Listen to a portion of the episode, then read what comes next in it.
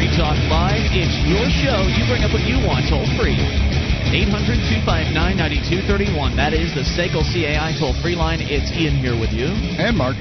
800 259 9231. Join us online at freetalklive.com, where all the features on the website are completely free, unlike those other radio talk show hosts that want to charge you for their sites. We do it for free. And I would say that we actually had, you know, Mark, we, we talked about in the past that we can't really go and look at all the other radio talk show host sites to see how in depth they are because they lock out. You, you, unless you're paying a paying Mhm. client, you can't see all their right. content. There's, there's no way to tell how big their sites are. But somebody um, posted, I guess, who had had the Rush 24 7 subscription. And by the way, board I can hear your microphone. Um, so somebody had posted the, I guess, the details of what's behind the uh, the login. And really, it didn't sound like much. There were some archives, which we give away for free on our website. And then there was, there apparently were archives of his webcam. Like, who the hell wants to watch an That's some riveting archived webcam show? I mean, we've got a webcam and we give it away on our site at cam.freetalklive.com. And uh, you know, it's it's on and you can watch the show, but gosh, I don't even know why anyone would really want to watch the show while it's live, let alone in recorded format. I can't imagine either. I mean, it's just a it's just Rush Limbaugh sitting at a desk Right. over and over again. I mean, I suppose It's not visually interesting. if it's well, if you're watching it as a, a rerun and you get to hear the show at the same time, I, I guess that makes sense. I mean, his show is probably connected. His his webcam is probably connected to the audio. Yeah, I Um, suppose. and and that makes some sense that you'd want to watch that later. Maybe. I, I guess, but you certainly wouldn't want to just watch the video by itself. But it's awful. I've, I've never really understood why people want to watch a radio show. Now, you know, Howard Stern had his show on the, the E network for a while. Yeah. And I could kind of get that because in the in the case of Howard Stern, he's got women taking off their clothes on a daily basis. Of course, they're blurring it out, but the the point is, at least then you can see who he's talking to and what they look like. Right.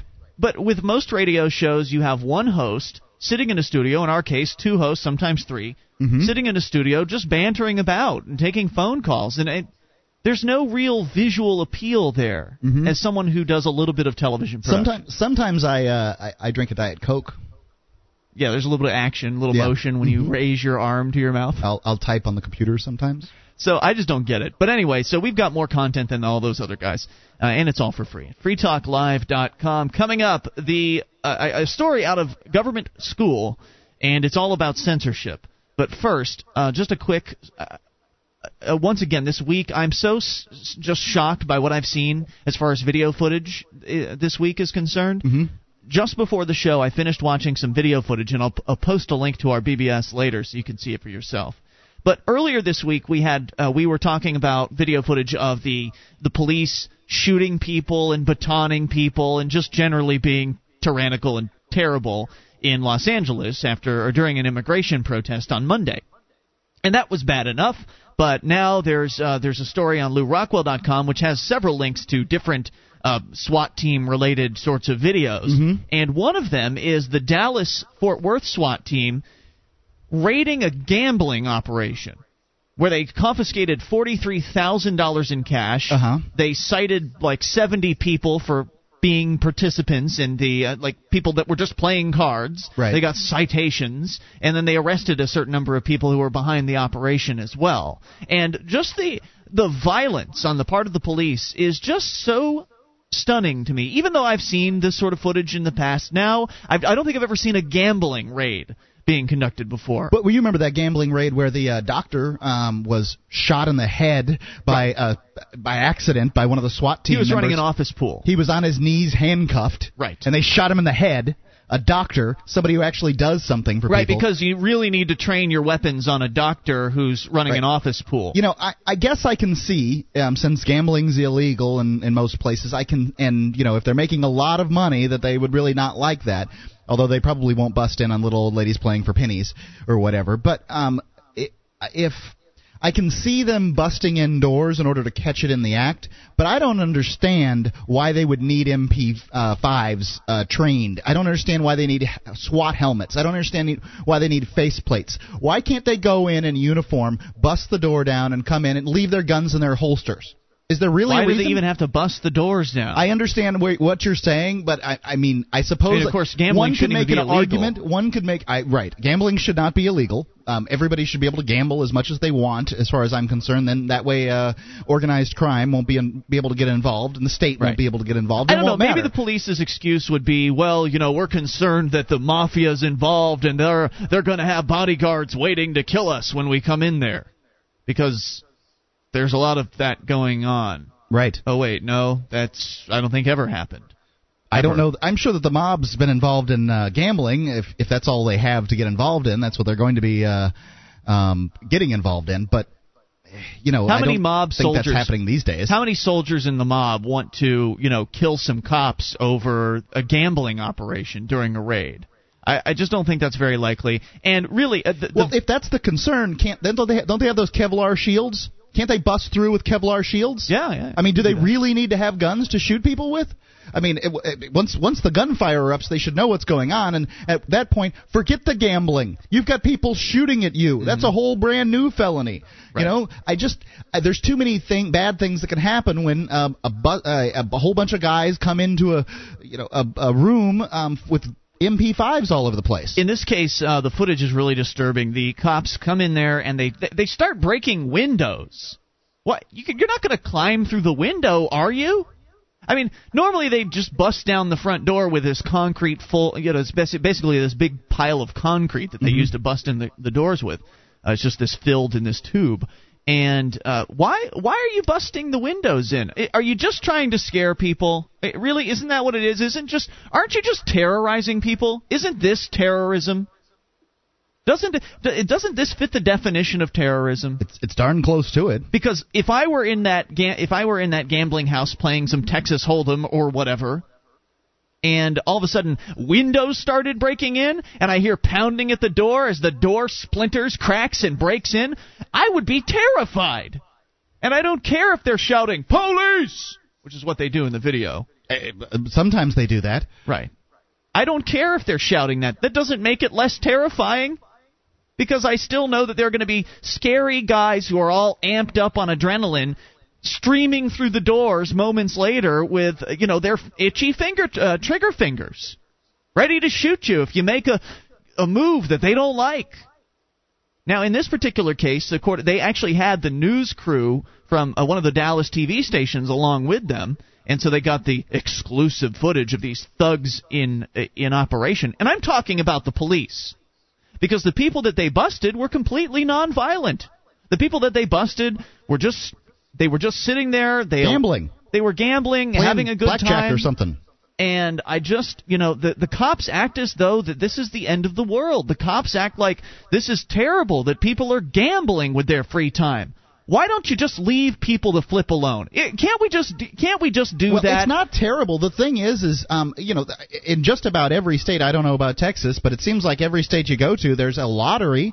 How come it's okay to, for the state to run a lottery? It's not okay for somebody else. Oh, you know what? That's a good point. I'm glad you brought And it up. if, if the question, i- i- if what you jump to is, well, because the mob will run gambling. Well, why would the mob run gambling if it was legal? The only reason the mob's going to be involved in gambling is if it's illegal. Mm-hmm. I mean, why isn't the mob selling Entenmann's uh, donuts? I mean, it's legal, right? The mob could be involved. There's why isn't profit the, there, Why yep. isn't the mob selling aspirin? It's a drug. Mob's Right. involved in drugs, right?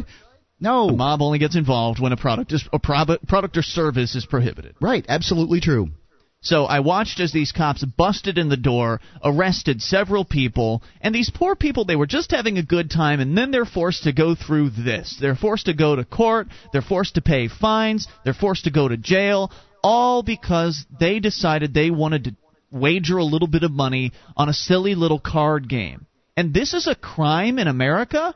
You know what, Mark, you're right. It really is all about the government protecting its gambling monopoly and protecting the very few individuals that have government approval in order to run gambling operations like dog tracks and you know that sort of thing. That's really what this is all about, isn't it? It's not really about protecting people from being able to wager money because you can go and wager money on the stock market if you want to. You sure can. It's called commodities. Yeah, you can go and wager money uh, on the government lotto, and you can go and wager money at the dog track.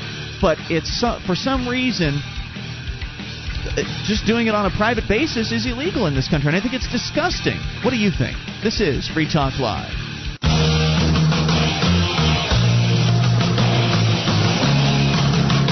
This is Free Talk Live. It's your show, and you can bring up what you want toll free at 800 259 9231, the SACL CAI toll free line. Ian here with you. And Mark. Join us on our website at freetalklive.com, where all the features are completely free, including updates. You just get signed up. We'll clue you in whenever there's something fresh to announce about the show. Get on the updates list by going to updates.freetalklive.com. That is updates updates.freetalklive.com. And I did send out an update uh, this week about our auction that's going on right now. You want the number two banner on our website, site wide? Well, place your bid. Uh, last time I looked, it was at 20 bucks. You get that for an entire month. Pretty sweet. Uh, so head over to auction.freetalklive.com and know this: SACL CAI has full orb, uh, full orb, approach uh, to account recovery. It's really three companies in one. They do collections, early out billing, and they purchase charged off receivables. Now SACL knows the way they treat your customer reflects on you. So their staff is respectful. They record every call and they have the best equipment money can buy. So your business is handled as efficiently as possible. See their banner at freetalklive.com or call 800 544 6359.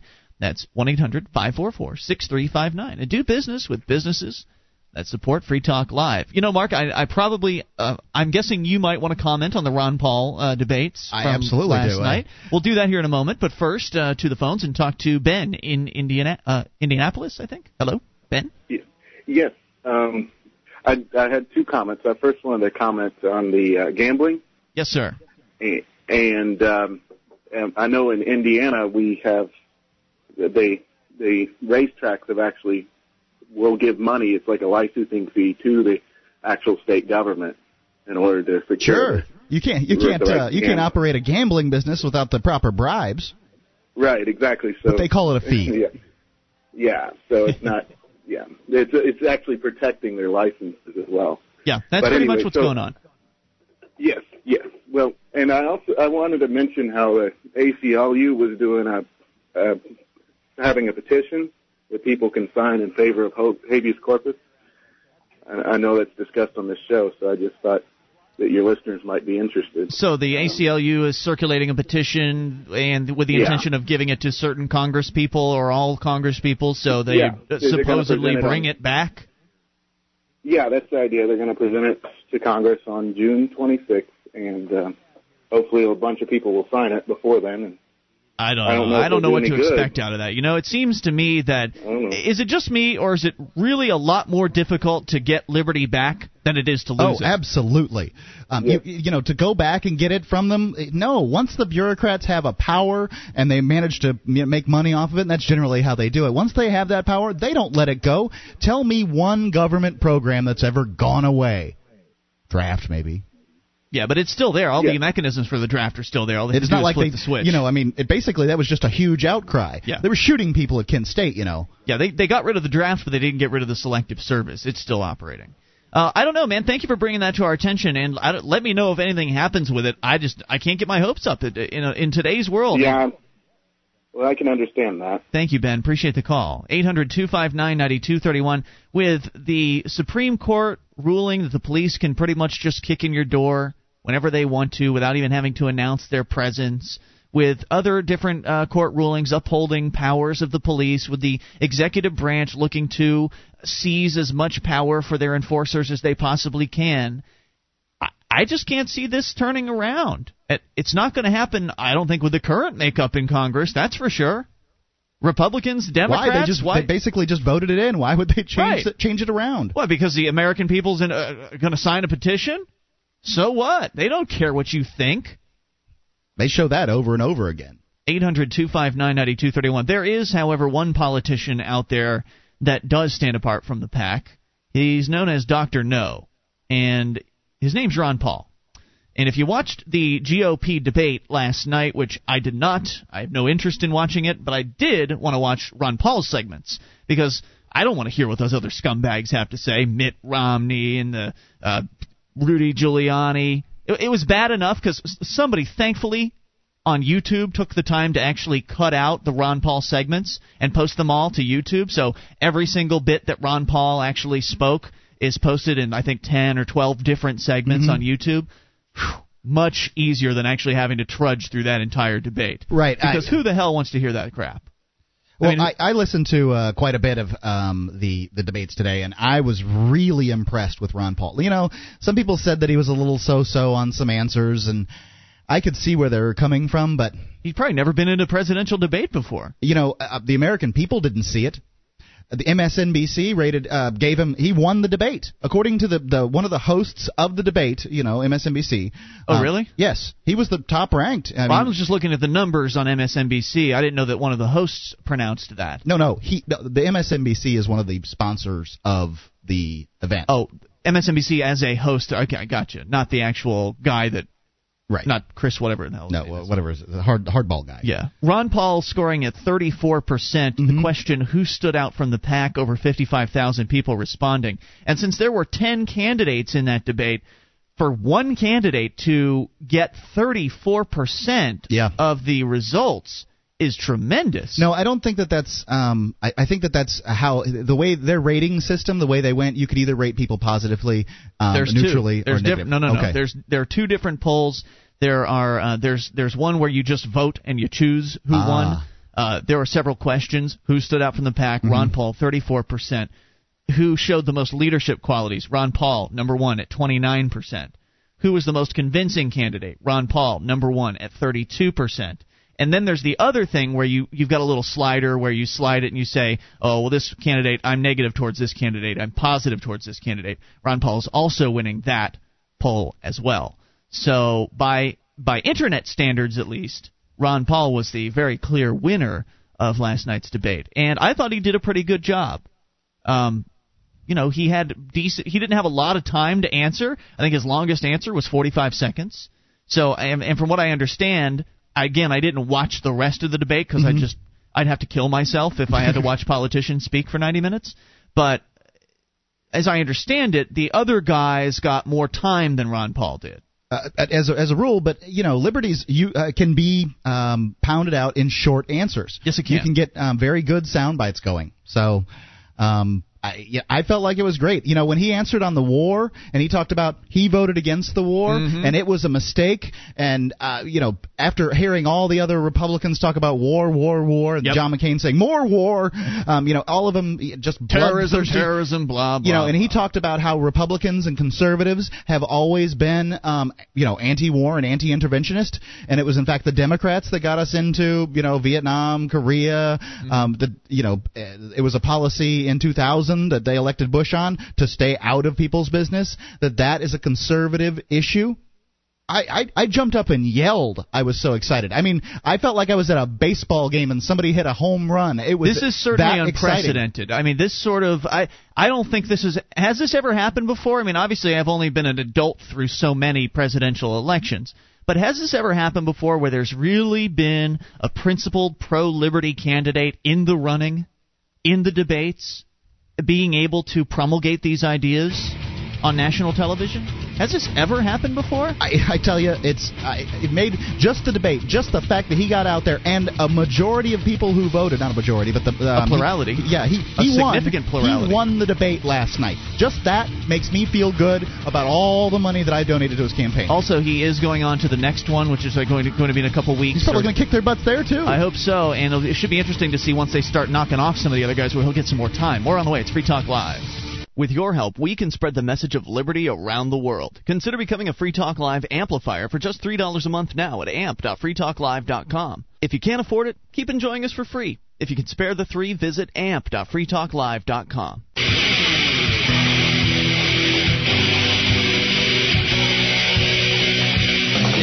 Talk Live, your show. You bring up what you want toll free at 800 259 9231. That is the SACL CAI toll free line. It's Ian here with you. and Mark. 1 800 259 9231. You can join us on our website at freetalklive.com. All the features on the site, we give them away uh, because we can. And that's the way a good talk show website should be. Live streaming included, broadband version of the show, and a dial up version, both waiting for you for free at freetalklive.com. So I don't know if you had more to say about Ron Paul since we were sort of commenting on the on the debates last night. He he cleaned it up. He was definitely the candidate. I mean, I, I guess I can't really say he really stood out from the pack, but do I really need to hear what those other guys had to say? Did you watch the whole thing? I, I I can't say I watched the whole thing, but I watched a great deal of it. I mean, you know, I was working while it was playing. I mean, the thing. other politicians, the same old crap, right? Bigger government, more uh, t- war on terror, more war around the world. I mean, you can predict what these fools will say. But Ron Paul has a message that's distinctly different uh, from the rest of them. And hopefully, the American people will realize this. Hopefully, enough people are even paying attention. It seems like they are, at least according to the internet polls. They're going to realize it. They're going to keep voting for Ron Paul in the polls. He'll st- his numbers will stay high, and maybe they'll even get better. I mean, this is a good start. He's polling in at 30 something percent with a significant plurality of of the votes. He's right. number one. You know, there's the media and the politicos out there. You know, they would love to be able to tell you who your next president's going to be. They would love that. Mm-hmm. You know, they would love to have a race between um, McCain or Giuliani and uh, Barack Obama and, and Hillary Clinton. They would love to t- to give you those choices. It's big government or bigger government. You yeah. pick. Big government A or B. Yeah, like you can have Socialist Party A or Fascist Party B. Mm-hmm. Your choice. Sure because that's what's good for America. And you know what? You know what? And I think Americans, by and large, are a relatively conservative bunch, um, especially fiscally. Um, you might not be able to, to say that from a social standpoint, mm-hmm. but certainly from a fiscal standpoint, I think Americans would like their politicians to be accountable for what they spend and uh, would like them to not spend so much. Now, each American probably has their favorite little pet program. I will admit that to you. But when you get a, a a guy out there talking the real conservative message that nobody they have people haven't heard this since Ronald Reagan. You know, I don't like I don't like you lying. labeling it conservative. He doesn't have a conservative message in the vein that current conservatives That's what have he a claims. message. I understand he's trying to appeal to the classical conservatives, mm-hmm. to the the paleo conservatives, I guess as they've been called. Uh, but the the current term conservative is is one of those words that I just wouldn't recommend you align yourself with. Like I don't call myself an anarchist. I don't think you should call yourself a conservative. I, did, not say that I was conservative. I, I am a fiscal conservative. Right. Um, but you know, I there are a lot of people listening to a Republican debate that are going to call themselves conservatives that sure. would love that love hearing the message so that Ron sense. Paul has, and it makes that makes for him to pander to that. He he won. He won the debate. I am so amazed that a, um, a libertarian managed to get into a Repub- Republican debate by you know being being voted in as a Republican, and he beat the pants off of him. Well, I would like to see uh, an, a scientific poll done to really get some hard numbers, but judging by the internet polls he absolutely took the cake uh, last night, which is great. And so that's good. It's going to bode well for the future of just liberty in general. Even if Ron Paul doesn't make it into, uh, if he doesn't win the primary, it'll still bode well just to get the, the concepts of liberty out there into the, the population again. But I think that it's important to point out that Ron Paul probably wouldn't have been in the debates if it weren't for the internet. I think that the internet has allowed Ron Paul to really be something. I would um, agree. It's, it's, allowed for for him to uh, publish a, a, newsletter that can get get into the hands of thousands upon thousands of people. He's got his Texas Straight Talk that he uh, that he publishes online, and uh, of course LewRockwell.com. His articles show up everywhere. So really, the internet has is has been a key to name recognition for Ron Paul, but also to allow people to really rally behind him. For instance, when uh, the word came out that they weren't inviting him, I guess Fox News is doing the next debate, and they weren't inviting Ron Paul to the next debate, word got out, got out online. The online activists activated on this, and they went in, they called and they called and they, you know, they pounded the phone banks over at Fox News, mm-hmm. and now he's been invited to the debate. Of course, this was he was invited before he got thirty something percent in the polls from last night's debate. Right. Um, I mean, how they would have not invited him after his performance in, in last night's debate, I, I don't know. But but my point being that if if this were 1998 or 1988 when he first ran for president under the Libertarian Party ticket, you know, you can't activate this sort of uh, these sorts of activists by phone, a Right. phone tree. I mean, inter- the internet's a critical element to this man's campaign. Well, I would say that um, you know to some extent he's managed to you know win the uh, the the vote, the acclaim um, afterwards by uh, by some you know some of his troops on the internet um, voting for him. You know, like go Sure. go vote here, go vote there. But you did know you those see other the guys have tens, troops. Did you see the tens of thousands of people that um, voted in this uh, this MSNBC in yeah, tab? fifty-five thousand people. it you know uh, you can't that wasn't by you know the Ron Paul's minions. I mean that was real Americans saying that they liked hearing what Ron Paul said. I think you're right about that. And either way, even if it, even if even if it was Ron Paul's minions that were accountable for 90% of his numbers, then that's okay too because it at least shows that Ron Paul's followers are better activists than the other guys because you know Giuliani and those other guys have their supporters and their you know worshipers or whatever Yeah. and they're going to go out and vote in those polls too. So the fact that little old Ron Paul, who doesn't have the multi-million dollar budgets that some of these other guys do, the fact that he's polling higher in the in the internet polls, I think is pretty significant because those other guys can activate people too, but they didn't. So very interesting. We'll continue to watch this as it develops and keep our fingers crossed for Ron Paul. And at this point, I think the Libertarian Party, the membership of the Libertarian Party, and the the party officials or whoever is in charge of nominating their presidential candidate really needs to think seriously about getting behind Ron Paul. Because what do they have now? Doug, Doug Stanhope threw in his towel yesterday Mhm. uh, or this week, and he was their best choice, in my opinion. Yeah. Uh, wh- who do they got? Who do they have now? George Phillies? Well, uh, you know, I I understand. No names. Well, th- yeah, there's like that's the biggest problem is is that Ron Paul has a name. He's He's elected. got a voting record too of voting no on virtually anything that increases the size Right. of government. I'm sure that George Phillies is a very principled guy. He seemed like it when I spoke to him, and uh, I I understand wanting to differentiate the third party and all that that kind of thing. But Ron Paul, we know how he's going to vote. Yeah. He's voted very consistently. He's not the most libertarian guy in the world. He's the most libertarian guy in Washington D.C. in elected office. Yeah, I would agree with that. Um, and but he is darn close to it. I mean, he's he's about as principled as as you can get. I mean, He I would I would for- differ differ with him on a couple of points, but not much. Right. He ran for. I mean, th- compare that to how much you differ with a Republican or a Democrat. The, yeah, The other guys. Oh, the rest of them are just you know terrible. I- Yeah, they Ron are. I just have some disagreements with. So may this continue. May his campaign continue to have uh, success. And I don't know how you're coming along and actually getting him on the show, Mark. I know, Uh, I've been I've been making the calls. Doesn't he do? You've turned down the off, offer I die made you. I didn't want to do a pre-recorded show. I understand you don't want to do that. that's- have that's you gotten fun. the interview with Ron Paul yet? He'll come on if he wants to. If he wants the publicity. Oh, well, I, uh, or you'll come on, or you'll do a recorded interview if you want Ron, Ron Paul. He could say that too. Yeah. Well, I don't. I don't need him as. Uh, I understand you don't need him that bad, and he doesn't. I mean, he's he just won the national Republican debate. Does he need Free Talk Live that bad? He probably should because I uh, Free Talk should. Live I would, activists are I pretty, would con- pretty concur key. with you, but um, do you understand? Stiff-necked goes both ways, my friend. I understand that. Okay, If he wants to be on Free Talk Live, it's got to be live because I got enough things to do during the that's you heard him, listeners. Right. 800 259 9231. That is the toll free number. All right, so coming up here, we've got to talk about this story from a government school. Where is this happening and what's going on? Oh, hold on just a second. I was uh, I, I had the Ron Paul thing up there. Okay, from Cedar Lake, Indiana.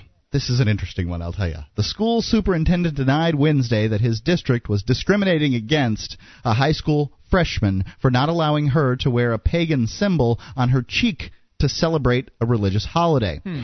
Hanover uh, Community School Superintendent Michael Lipovich Jr. said that the student who wore the cross on on their uh, a student who wore a cross on their face to celebrate their Christianity or Star of David to celebrate being Jewish would re- refuse to take it off would have been sent home too. If that's true, we'll, we'll explore this a little Yeah. bit here. 800 259 9231. Your comments. Did you see the debate last night? How did you feel about it? Or whatever's on your mind. You bring it up. It is Free Talk Live.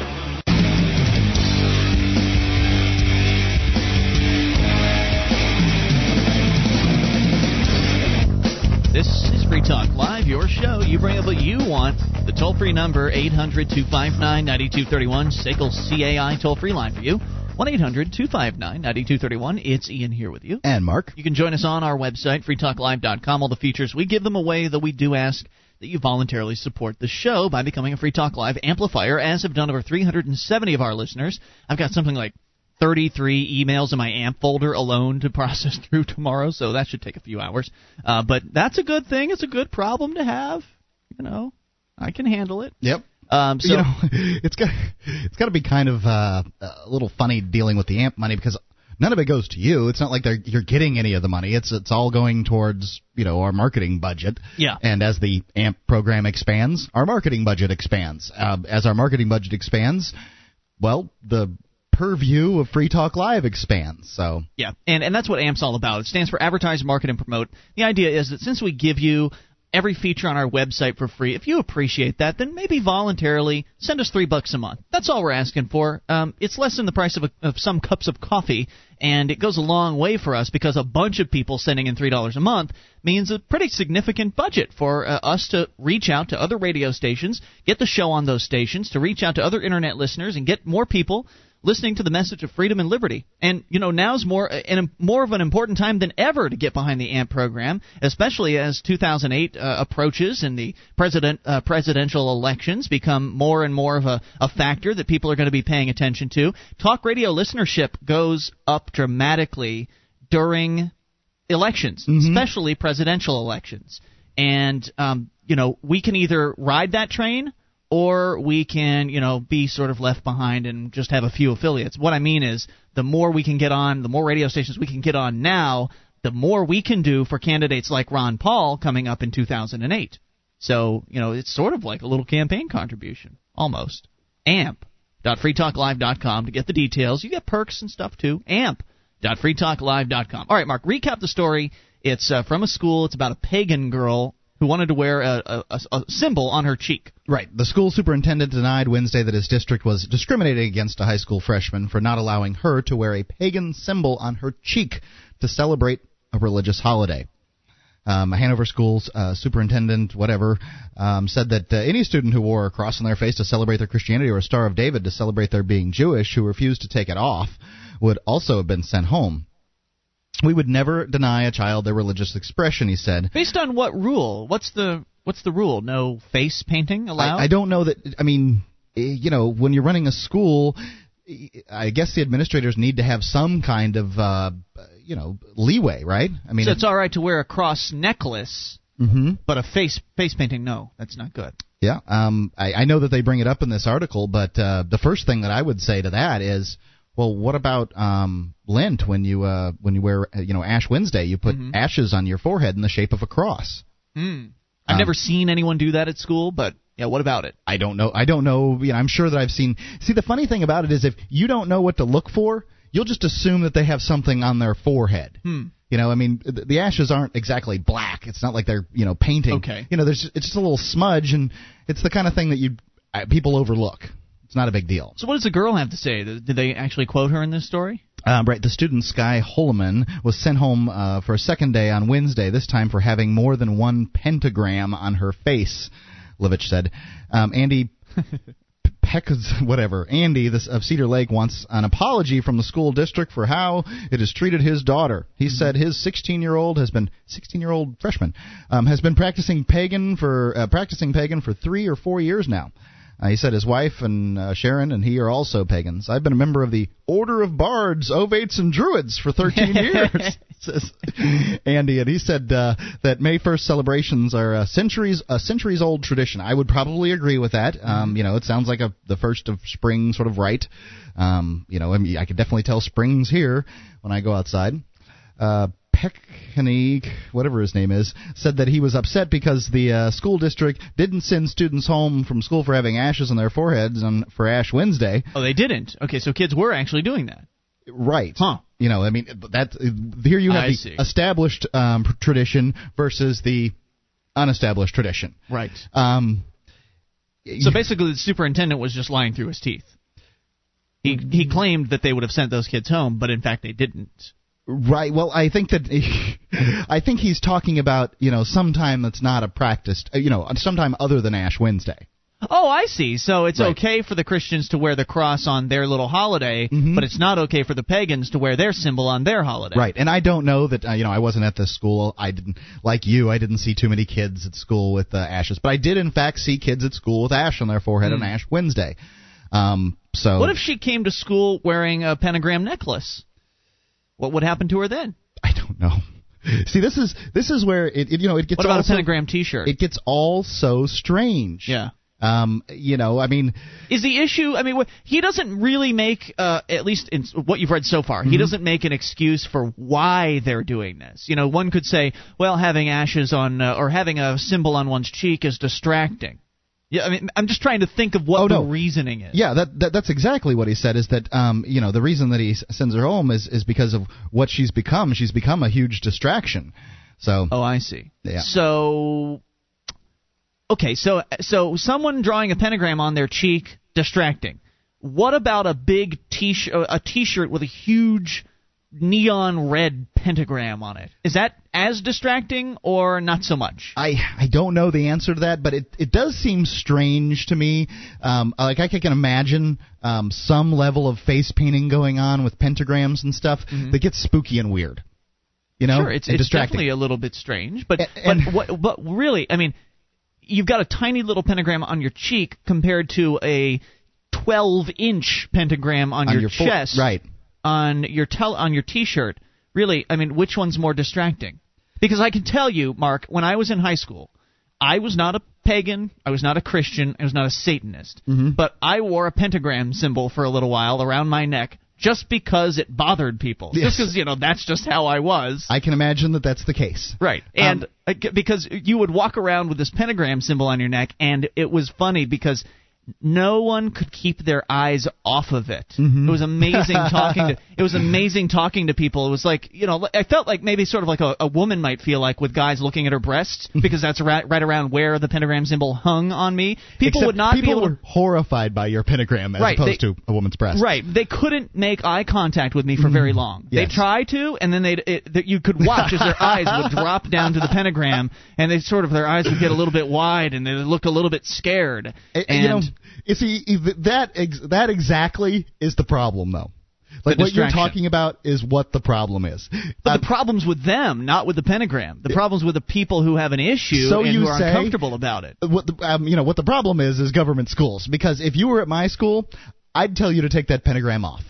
And as you should be able to do that. Right. And you know, at Mark's school, I make the rules and you're not allowed to have any symbols that I deem satanic. And that is the issue here. Yeah. The issue is government schools, one size fits all policies, discriminatory policies that if you don't agree with, well, screw you. You still have to pay for it. Mm-hmm. Those the, her parents are paying property taxes, and they're paying for the enforcement of these rules on their daughter, which they don't agree with.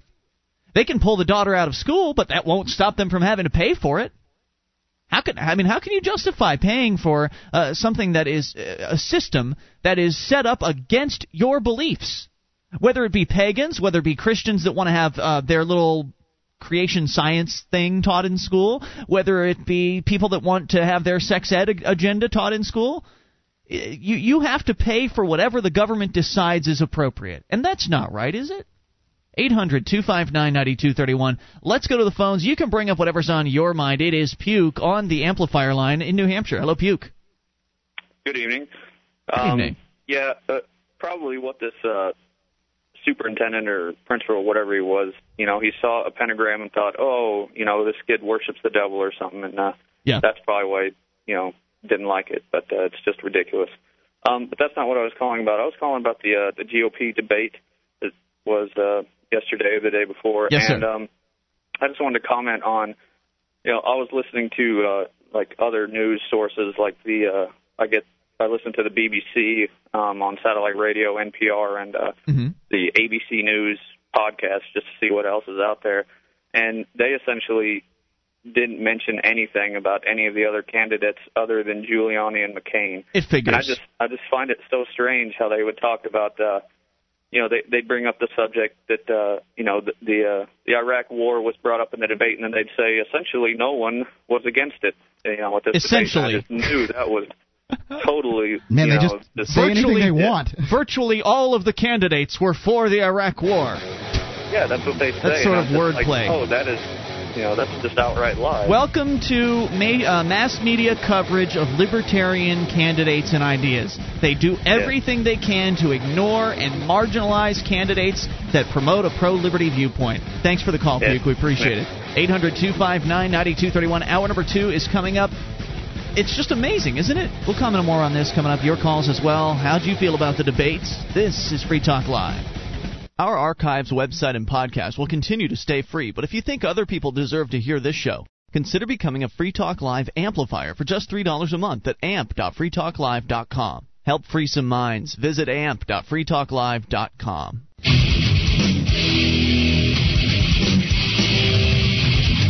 This is Free Talk Live. It is your show. You bring up what you want. We're launching into hour number two, and it's Ian here with you. And Mark. 1 800 259 9231. That's the SACL CAI toll free line. 800 259 9231. As we start things out by going right into the phone calls, let's talk to Tim in Illinois. You're on Free Talk Live with Ian and Mark. Hey, Tim. Hey, what's going on, guys? What's on your mind? Um, yeah, about that debate yesterday. Um, I think that they made it out to be very subtly. They made it out to be that Ron Paul was kind of crazy. How's that? Uh, well, one of the questions was, uh, I believe it was directed right to Ron Paul, that um, what would he do with the Federal Reserve if he became president? And he said immediately, I would do away with it, and explained his reasoning why. Now, that's not exactly a mainstream idea, and I know that uh, either the person who sent it, because it was one of the interactive parts Mm-hmm. of the uh, debate, it was pretty cool, but um, either the person who sent the question knew that that's how Ron Paul would answer and was sending that to set him up to not look as mainstream, or the person who sent it was of a uh, pro freedom mindset and wanted to get that message out there. Yeah, one way or the other, it sounds like a setup. Well, I, Right. I don't, Either I don't know. way- If if mainstream is supporting the Federal Reserve, then there's nothing wrong with coming out against it. It's the right position to take. And just because people, you know, some people may not have understood the answer, they may not have understood his ex- explanation about inflation. when he only had 40 seconds. Yeah, and the fact be is, you know, the fact is, Ron Paul Right. is making, from what I can tell, he's making the Federal Reserve one of his key issues. And Oh, so definitely. it's going to come up again, and he's going to address it. I I would guess he'll probably hit on that every single chance he can get in in every single debate that follows. So and if get they, used to it. If they made him look crazy, great. Big. Let's let's do it some more because uh, Ron, uh, he won the Ross debate. Perot looked crazy back in uh, in the 90s. well, and Ross Perot looked real crazy, and let's pretty hope it doesn't go that far. right, but he actually was Right. crazy. but nonetheless, uh, I Ro- just go one ahead. more. Go ahead. I was just going to say Uh, Ross Perot got, got uh, 19% of the vote, the popular vote. That was after he dropped out and then went back into the race. And so, I mean, being crazy got him some attention. Now, I'm not That's saying true. Ron's actually crazy, but no, it is. It's uh, it's not. your show, Tim. So what's on your mind? Go ahead. Your comments. Um, also on uh, May 15th, uh, the South Carolina debate, Ron Paul got invited. So everyone keep your eyes open on May 15th. I just wanted to get that word out there Yeah. in case uh, people didn't know. That's Very good. pretty exciting news. We'll be paying attention and to it. That's pretty much it. Thanks, Tim. Appreciate the call. Eight hundred two five nine ninety two thirty one. We sure will. And I'm not too concerned with uh, with that. In fact, the question I guess I didn't hear the actual question being asked because the clips that I saw, I think the questions were cut out of. But he sort of addressed inflation, and then he sort of touched on the Federal Reserve. I think in, in that particular question. And really, I mean, it's tough to it's tough to explain inflation in 30 seconds. But I thought he did an okay job of it. I mean, he explained that it was a hidden tax which no one ever says. Yeah, you never hear that. No one. I mean, if if pundits are talking about inflation, they just talk about the rate. It's Yeah. a good rate. It's a two percent. It's a good rate of inflation. As though you know it's just fine and dandy. Yeah. They don't ever talk about what inflation really is. Uh, and they don't talk about uh, its causes. And Ron Paul managed to do that within a matter of seconds. Sure, there are going to be a lot of Americans sitting out there going, "Huh?" They, right, right. They've never heard that before.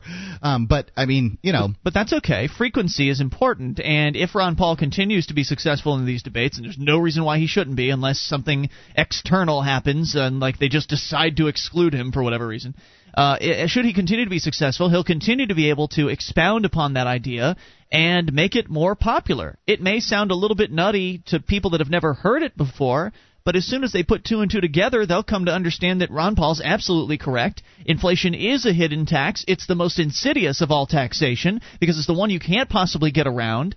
And and he's the only candidate that cares about returning to sound money, and it really is an important issue. Right, and and you know, I mean, it, it sure the the you know Joe Beer Can out there who's listening, and and probably Joe Beer Can wasn't watching, he was watching American Idol or something Mm-hmm. else, but um you know the, the the average guy listening that had never heard that before you know you, they, their education has to start somewhere and it seemed like that was as good of an explanation as any. I could go on national television right now if i could get on every single channel that everybody's um, listening and i could tell somebody some truth that they've never heard before george washington was not the first president of the united states of america Mm-hmm. It's true. it's true. And they'd, they'd be like, no, no, but what? Are you kidding? And I'd say, no. You know, I mean, they wouldn't, I wouldn't be able to hear it. And I'd say, no, I know you've heard that all your life, but in fact, um, George Washington was instated by the United States Constitution, and prior to the United States Constitution, There were a was, few presidents. Yeah, there, I think it was 13. It, it, the, the numbers I've heard seen online are different, but in fact, a man named John Hanson was the first president of the United States of America. Paula Puran. Sorry, it's the same name. 800 259 9231. Sorry, inside joke for the Yes, Free is. State Project B, or the Free Talk Live BBSers. Yep. Um, okay, so Ron Paul, you know, Puke called in at the end of the uh, end of the hour last hour and pointed out that in the the recaps of the debate that he heard from the talking heads on on television, that they did their damnedest to exclude the fact that Ron Paul was even there. And I'd just like to point out that this is, I mean, may, I think Puke probably might, might be a little bit new to politics, to liberty politics, and there are a lot of people that I'm sure are. Because every every uh, political session, there are a bunch of new people jumping on, and a bunch of old people get burnt out, and they go and they do whatever. Right. Um, so the new people have never really experienced the the, the the blackout. I mean, for lack of a better term, the the media blackout that is usually applied to liberty-oriented candidates. Now, usually it's a libertarian candidate, so it's easier than it to exclude a libertarian candidate. Much easier than excluding Ron Paul. Yeah. So in this case, it starts to look really strange when they act as though Ron Paul wasn't even in the debate last. and night. they're still going to try. You know, one time with uh, with these numbers, these uh, statistics being shoved down their throat. I mean, you know, they, they don't want Ron Paul. They, they would much rather have any of the other Republican candidates in this than Ron Paul. They would. And So- they can rationalize it to themselves by saying, well, it's an unscientific internet poll. The MSNBC Sure. poll, the Drudge Report poll, both polls solidly showing Ron Paul. Uh, with I think he was number one. Did he end up number one in, on Drudge? I know he's number one He on was, MSNBC. he was in the top three on Drudge when I looked. solidly uh, he's showing showing very solid results for Ron Paul, but they could just very well say, well, unscientific internet poll. There's no reason for us to acknowledge this guy even exists. He could have had his activists go and you know po- bounce these poll numbers up. So right now they have that excuse, but as his poll numbers continue to be good, and especially if or when, hopefully. A Gallup poll comes out, or an actual scientific phone poll of likely voters who have seen the debates, and their honest responses with who they thought won, and Mm-hmm. if Ron Paul is a contender in those polls, then what are they going to do? Right. Uh, currently, um, what he won last night was uh, among the American people. He got his, his message out, and that's great. But what he mon- won among the media, the only thing he went, managed to get among the media and the politicos out there is the ability to be in the next debate. Right. And um, I, you know, he wouldn't It's have good been enough. he wouldn't have been in this one without dropping twenty five grand. Really? So, um, you know, I mean, if you if you liked his performance last night, write a check because that cost him. That's a good point. And uh, what's his website? RonPaul2008. Yes, dot com. RonPaul2008.com. And I personally am right. I, after I saw what I saw, I uh, the money that I gave him was well worth what I saw. I have got my money's worth. I'm ready to pay again. One eight hundred two five nine ninety two thirty. I've never seen a libertarian perform like that in my life. It's great. Well, it's it's just a shame that Harry Browne was never given the opportunity. Right, I mean- because he, if it were Harry Browne, it would have been just as good, if not even better. Well, I guess um, right. I understand what you're saying, and it, it, I'm, I, you know, it's the venue Uh, that makes the performance in this particular instance. The fact that he's able to get on stage with all those Republicans makes the performance. Mm-hmm. Maybe Harry Browne would have had a better performance, but you know, when you're performing on Broadway, it's a different, better performance than it is if you're performing, you know, in some little community theater somewhere. Even if you're a better actor. So I think that this is. De- I think his campaign is something obviously we're going to continue to follow. You should keep an eye on it as well. Send him a few bucks. You know, if you if you get a chance. I thought it was worth uh, you know a few bucks for, Yeah. for sure. I mean, we Um, don't we don't come on here and, and talk about uh, sending sending money to I don't certainly politicians, Yeah, but I don't too like many people. Period. So but, but Ron Paul, I mean, is the one politician that I think we've ever read an article from on Free Talk Live. More than one of them. I don't Mm-hmm. think we've ever read an article written by any other politician in the history of Free Talk. and if we did, we made fun of them. Right. So the guy's got it together, and he did a great job, and hopefully he'll continue to uh, to show. Hopefully the polling numbers will make it so the media can no longer continue to ignore him. Because watch, keep watching as they do their damnedest to marginalize and sideline Ron Paul. But now the internet's bigger than it's ever been in the past, and as a result, his following and his activists are better than they ever could have been in the past. And I don't think the media is going to be able to hold up too long to the push. More on the way. It's Free Talk Live. This is Free Talk Live, your show. You bring up what you want. Toll free, 800 259 9231, the SACL CAI toll free line. Ian here with you. And Mark, Join us on our website at freetalklive.com, where all the features are completely free, including the BBS Bulletin Board System, also known as a forum. Over 225,000 posts. There are over 1,400 people interacting. Serious issues, fun stuff. You'll find it all discussed, and it's all for free at bbs.freetalklive.com. That's bbs.freetalklive.com. And the Free State Project's Porcupine Freedom Festival, better known as PorcFest, is June 18th through the 24th. At PorcFest, you'll be able to attend leadership and activist training seminars and socialize with hundreds of fellow activists and lovers of liberty. Register today at porcfest.com. That's P O R C F E S T dot com. You bring up what you want. Let's go to Kenneth in Colorado. You're on Free Talk Live with Ian and Mark. Hey guys, Hey, I was pretty happy with the uh, the debate overall. I mean, from the standpoint of Ron Paul's performance and what he was allowed to say, um, I think you got to look at the bright side. Uh, uh, it's very unlikely that we're going to get any more out of it than what we're getting now, and maybe we'll be lucky and we'll get two or three debates and a few, you know, a few high-profile events and things like that. But what he's really getting, and this is really the point, what the other guy called up to, it seemed complain about, I was very happy with little things like being able to explain to people what inflation is because we get this BS about how somehow greed or something causes inflation. And that's not what causes inflation, and Right. it's good for him. Well, it is greed, actually. It's government greed. right? Um, but uh, uh, that's the kind of thing that needs to get out. And it'll be a fringe benefit if he starts polling in really high numbers and he starts really causing some change. And by the way, I saw some real change last night in the middle of the debate. I don't know if you guys noticed, but he said that um, a national ID card was unacceptable after everybody else except Tancredo had said that they were for a national ID card. Mm-hmm. And then Tancredo came up and said, you know, because he's got the immigration issue that's his big deal, Right. that well, he wasn't for a national ID card, but he thought that that there should be a picture social security card for working purposes. oh, uh, that's interesting. But what was interesting about that is I really don't know for sure what Tancredo would have said if he hadn't said that a national ID card was unacceptable.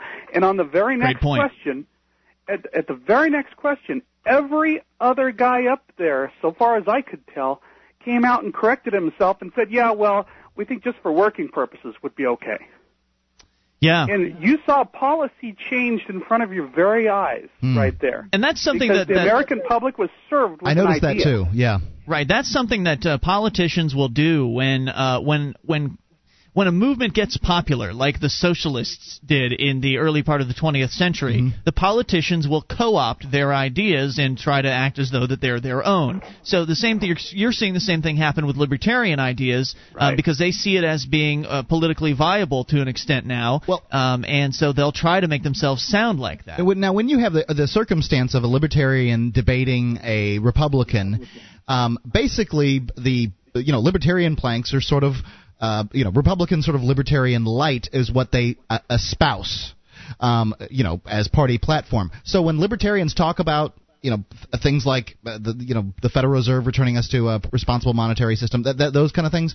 A lot of Republicans will switch their tune right at on mm-hmm. on the stage. That's and what happened. I, I, mean, you've told me of an instance. Wasn't there a debate in uh, Sarasota when uh, your state house guy uh, Bill Van Allen debated, and and the Republican guy switched, bam, yeah, right there. Sure, it happens. It yeah. happens this in local is elections. What Perot did. By Perot, by getting into the debates before, changed some topics, and he affected some policy. And regardless of whether you thought the policy changes that Perot had to uh, affect were good or not, some of them were good. He he brought up the budget a whole lot, and that was probably good. Right. But the most important thing is you can change what gets discussed, and this is something until now, until we got libertarians in there as Democrats, somewhat libertarian Democrat anyway, uh, and Republicans, you didn't get we didn't get that voice. And yeah. now we've managed to get a little voice in there, and we're seeing some of the payoff. Now, I guess the next thing you'll see is you'll see the the Republicans and Democrats get more heavy-handed with the media as far as who they want on stage. Well, we'll see about that. You know, that's going to be interesting to see how this uh, pans out. And thank you for the call. We appreciate it. 800-259-9231. It'll be interesting to see how the media and the politicians try to manipulate this process here on out. Because obviously, I mean, when Ross Perot was in the game in 1992 it was after 1992 that they set up the Commission for Presidential Debates, mm-hmm. and that they took it out of the hands. I think it was the Daughters of American Veterans. I don't remember exactly which organization it was, but some private organization was organizing. Daughters of the American Revolution. DAR. Okay. Um, some private organization was Women's Voter League. Whatever. Yeah. Um, they were organizing the debates. They took it the out League of their hands. The League of Women Voters. That was it. They took it out of their hands, and then they made it this sort of uh, bipartisan elect election commission thing right. where the Republicans basically government controlled stuff. Right, where the Republicans and Democrats sit down and they set all the rules, including the temperature right. in the uh, in the debate forum. Mm-hmm. Uh, they set all the rules. I'll have one uh, telephone book to stand on. You'll have two. Yes, so um, it'd be very interesting to see um, how they try to manipulate Ron Paul out of the debates, especially considering that he is doing so well in the polls. Well, I I think it would be interesting, but uh, what are they going to do? And, and, you know, when South Carolina rolls around uh, May the 15th, that's when the next debate is. May the 15th. What are they going to do? Are they going to say, no, Ron Paul can't be there? One of the Republicans cannot be there. The one that won the debate the last time is not allowed to be there on stage. Well, they'd have to yank his invitation at this Mitt point. Mitt Romney, um, you know, uh, what are the other ones? John McCain. John McCain, by the way, flushed last night. That was it.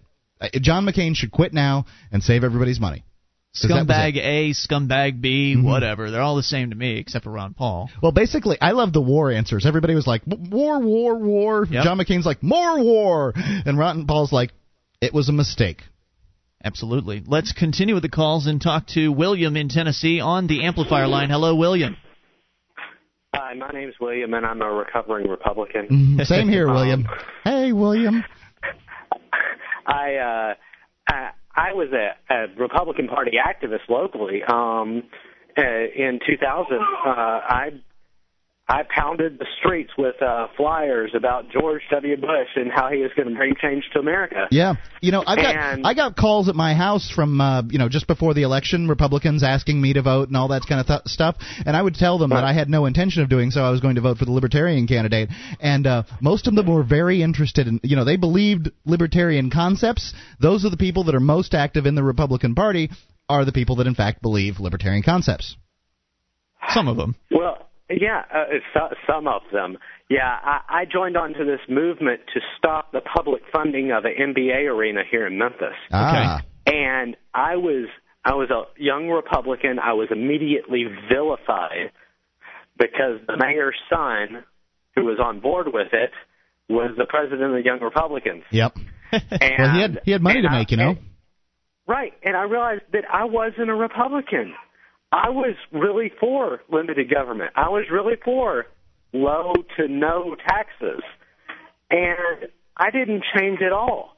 I just realized that every solution that the Republicans had was a government solution. Yep. It's just their version of big government, and mm-hmm. it's a sickness. Exactly. William, thanks for the call. 800 259 9231 the SACL CAI toll free line, whether you want to talk about your opinions on the presidential debates from last night or whatever might be on your mind, including coming up uh, Paul Craig Roberts, another former Republican, on are we experiencing the last days of constitutional rule? Would you like to help others find Free Talk Live? You can help us advertise, market, and promote the show at amp.freetalklive.com. Consider becoming a Free Talk Live amplifier now for $3 a month and get some cool bonuses at amp.freetalklive.com.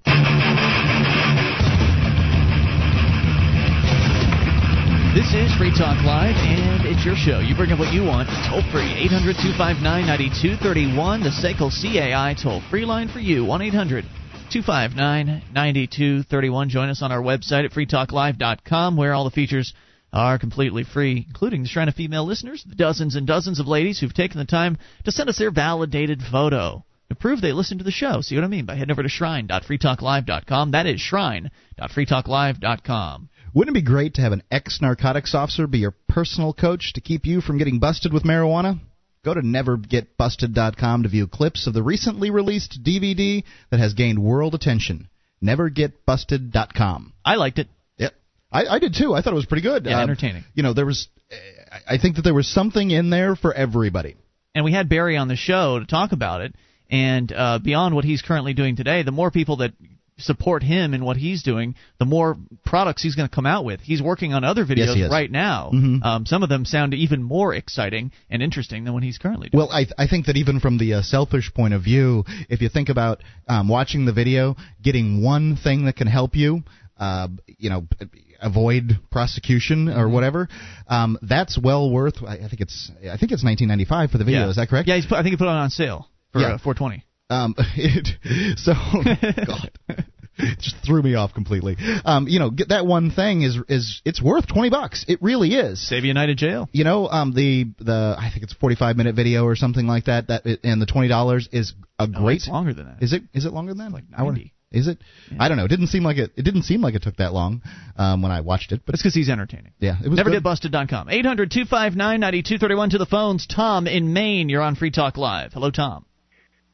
Yeah, hey, thanks guys. I um Thank you. I didn't bother watching the debate last night. I kind of figured I was pretty aware of what was going to be said, but I do I I find it really really optimistic. I just checked out the MSNBC poll and Ron Paul actually does have the highest positives and the lowest negatives Yes. right now. He sure does. Ron Paul won really- the debate last night. Well, that's good. Um, I I did hear some clips earlier on the radio today of what he said, and it was Mm-hmm. you know what I figured he'd say, but it, it's really really tough, I think, to elaborate on these really hardcore issues in 20 seconds. Sure it when is. You're being sort of. Um, but the point I wanted to make and who I wanted to actually talk to was the the people who are in the Libertarian Party or the Constitution Party or these others who have sort of walked away from the Republican Party and kind of closed the door behind them, and they're um, really just unwilling to to kind of get in the Ron Paul camp because he is still carrying the Republican Party banner. It's Although interesting. I, I've heard a few people have a few different reasons for not wanting to go after Ron Paul, and they seem they all seem like, like such petty little reasons to me. I mean, I'm a pretty principled libertarian guy. Um, I I can't see why somebody would be against Ron Paul, but Well, go you ahead. don't get much more. Yeah, I mean- Go ahead.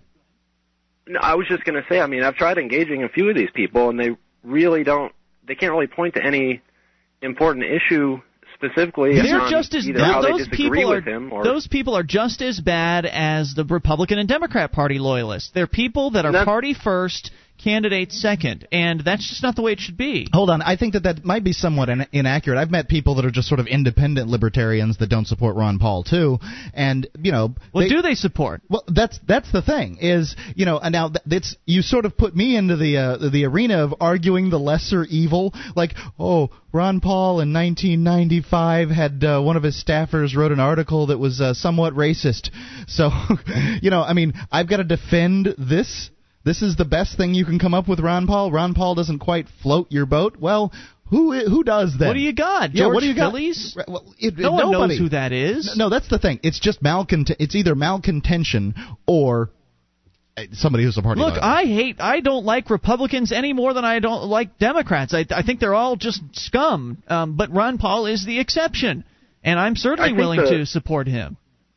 Yeah, I mean, I think the point that I was trying to make also to some of these people is that actually supporting Ron Paul would bring additional credibility to these other parties because he's actually advancing the same ideas in the public arena and people who don't typically hear these things. You know, they're getting fed the Rudy Giuliani, Hillary Clinton New World Order line day in and day out. Well, from and what all I understand, hearing these things, I like you. a- I it can only help. Like you. I didn't see Oh, the debate last night, but from what I understand, the word libertarian was utilized Twice. um, in the in the debate. So I don't know about the Constitution Party. Those guys are. Eh, they, I mean, they're okay on some issues, but in, in many ways they support big government too.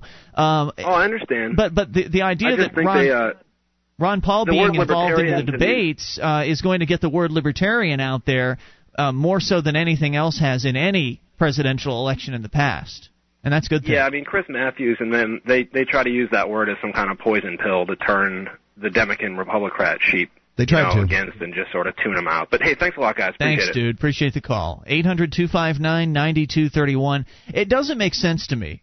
Uh, there, are, there are these, and I know you're saying there's some independent libertarians out there, but a, a lot of it is the party loyalty thing. Yeah, That's what George Phillies, the one of the front runners, I guess, for the Libertarian nomination, the Libertarian presidential candidate nomination. He's one of those guys. He's one of those guys that's it's the party, and that's all it's about. It's the party. Well, I and uh, you know he, he it's Uh, that's, silly. That's the tack that he's he's currently taking, and I understand why he's taking it. It's the tack that he's that he has to take. Yeah. It's either that or just not you know not bother running for president. And this is his opportunity to do so.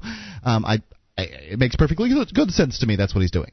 Well, I don't hold. I wouldn't hold that against him. Uh, but that's the mentality, though. Like we've got to we've got to stick with the party through thick and thin, no matter what happens, no matter who the candidate is. We've got to stick with the party, and that's not the way it should be. If somebody's out there who's a better libertarian, who's just as much of a libertarian, whether they're running as a Democrat or whether they're running as a Republican, if they're a principled libertarian, they deserve your support. It doesn't matter what their party is. right. 800 259 9231. Paul Craig Roberts was originally in uh, he was a I guess he was a bureaucrat, assistant secretary of the Treasury during the Reagan administration. So if anybody knows the insides of uh, the Republican Party and politics in Washington D.C., he's one of those guys. And uh, he writes for LewRockwell.com. The question is, are we experiencing the last days of constitutional rule? He says the Bush administration's You mean greatest we have constitutional rule? maybe a little bit, just a little. I mean, they still hold elections, you know. Yeah, that's that much is true. The Bush administration's greatest success is its ability to escape accountability for its numerous impeachable offenses. The administration's offenses against U.S. law, the U.S. Constitution, civil liberties, human rights, and the Geneva Conventions, its lies to Congress and the American people, its vote rigging scandals, sweetheart no bid contracts to favored firms, political firing of Re- uh, Republican U.S. attorneys, practice of kidnapping and torturing people in foreign hellholes, and its persecution of whistleblowers are altogether so vast that it's a major undertaking just to list them all. Bush admits that he violated the Foreign Intelligence Surveillance Act and spied on U.S. citizens without warrants, a felony under the act itself. Bush has shown total disrespect for civil, uh, civil liberty and the Constitution and has even suffered rebukes from the Supreme Court. The evidence is overwhelming that the Bush administration manufactured false intelligence to justify military aggression against Iraq. The Halliburton contract scandals are notorious, as is the use of electronic voting machines programmed to miscount the actual vote, which, by the way, uh, from what I understand, Florida is now scrapping electronic voting. Yes.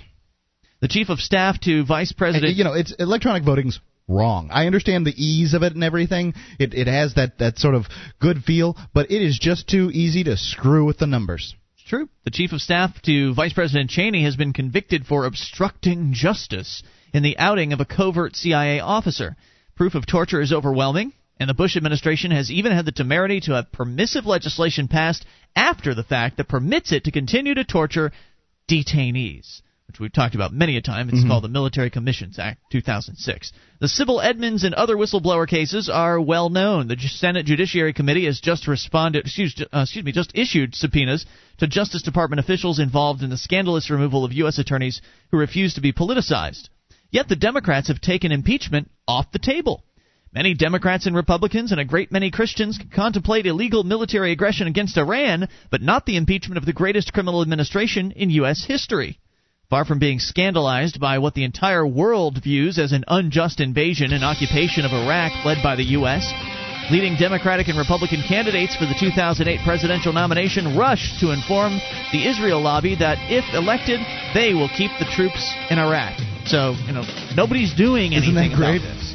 Uh, more on the way on the death of constitutional rule in America. Your thoughts on it as well at 800 259 9231. Brian in Montana coming up. Your calls about what you want. This is Free Talk Live. Show is Free Talk Live, and you can bring up what you want toll free at 800 259 9231. The SACL CAI toll free line for you. It's Ian here with you. And Mark. Join us online, freetalklive.com. All the features for free, though we do ask you voluntarily support the show by going and shopping with us at amazon.freetalklive.com. You know Amazon, the world's largest internet retailer, 40 categories of products, always expanding their inventory. The products and the brands that you trust are sold at Amazon at great prices, great free super saver shipping deals on a lot of their items. And the best part is when you enter through amazon.freetalklive.com, Free Talk Live gets a percentage of your purchase. So you get your shopping done and you help Free Talk Live at the same time. What could be better? Amazon.freetalklive.com. Uh, just a few more thoughts from Paul Craig Roberts, formerly of the Reagan administration. So he knows kind of the insides of uh, Washington, D.C. politics, and he's pointing out that it's in his opinion that uh, we're in the last days of constitutional rule here in America, as he's gone through just a laundry list of the various different violations of human rights and, and the Constitution itself that the Bush administration has been engaged in. He points out that the previous occupant of the White House, Bill Clinton couldn't uh, couldn't escape being impeached by the House of Representatives for lying about a consensual Oval Office sexual affair. President Nixon and his vice president, a saintly pair compared to Bush Cheney, were both driven from office for offenses that are inconsequential by comparison. Liberals branded Ronald Reagan the Teflon president, but the neoconservatives? Iran Contra scandal was merely a dress rehearsal for the machinations of the Bush regime. What explains Bush Cheney invulnerabilities? Uh, what explains their invulnerability to accountability? Perhaps the answer is that Bush has desensitized us. Like kids desensitized to violence by video games, movies, and or pornography addicts desensitized to sex, we've become desensitized by the avalanche of Bush Cheney crimes, lies, and disdain for Congress, courts, and public opinion. Basically, just saying that they've just done so much. What's another crime? No one did anything with the first one, so here, here's What's ten the big more. deal? Uh, our elected representatives, if not the American people, now regard such as normal, such heinous actions such as war crimes, the rape of the Constitution, self-serving government uh, use of government office, and the constant stream of lies and propaganda from the highest offices of the executive branch. Perhaps that is what disillusioned foreigners who once looked with hope to America mean when they say that America doesn't exist anymore. If the notion has departed that the highest political offices in the land are supposed to be occupied by people who are honest and faithful to their oath to the Constitution, then we are far advanced on the road to tyranny.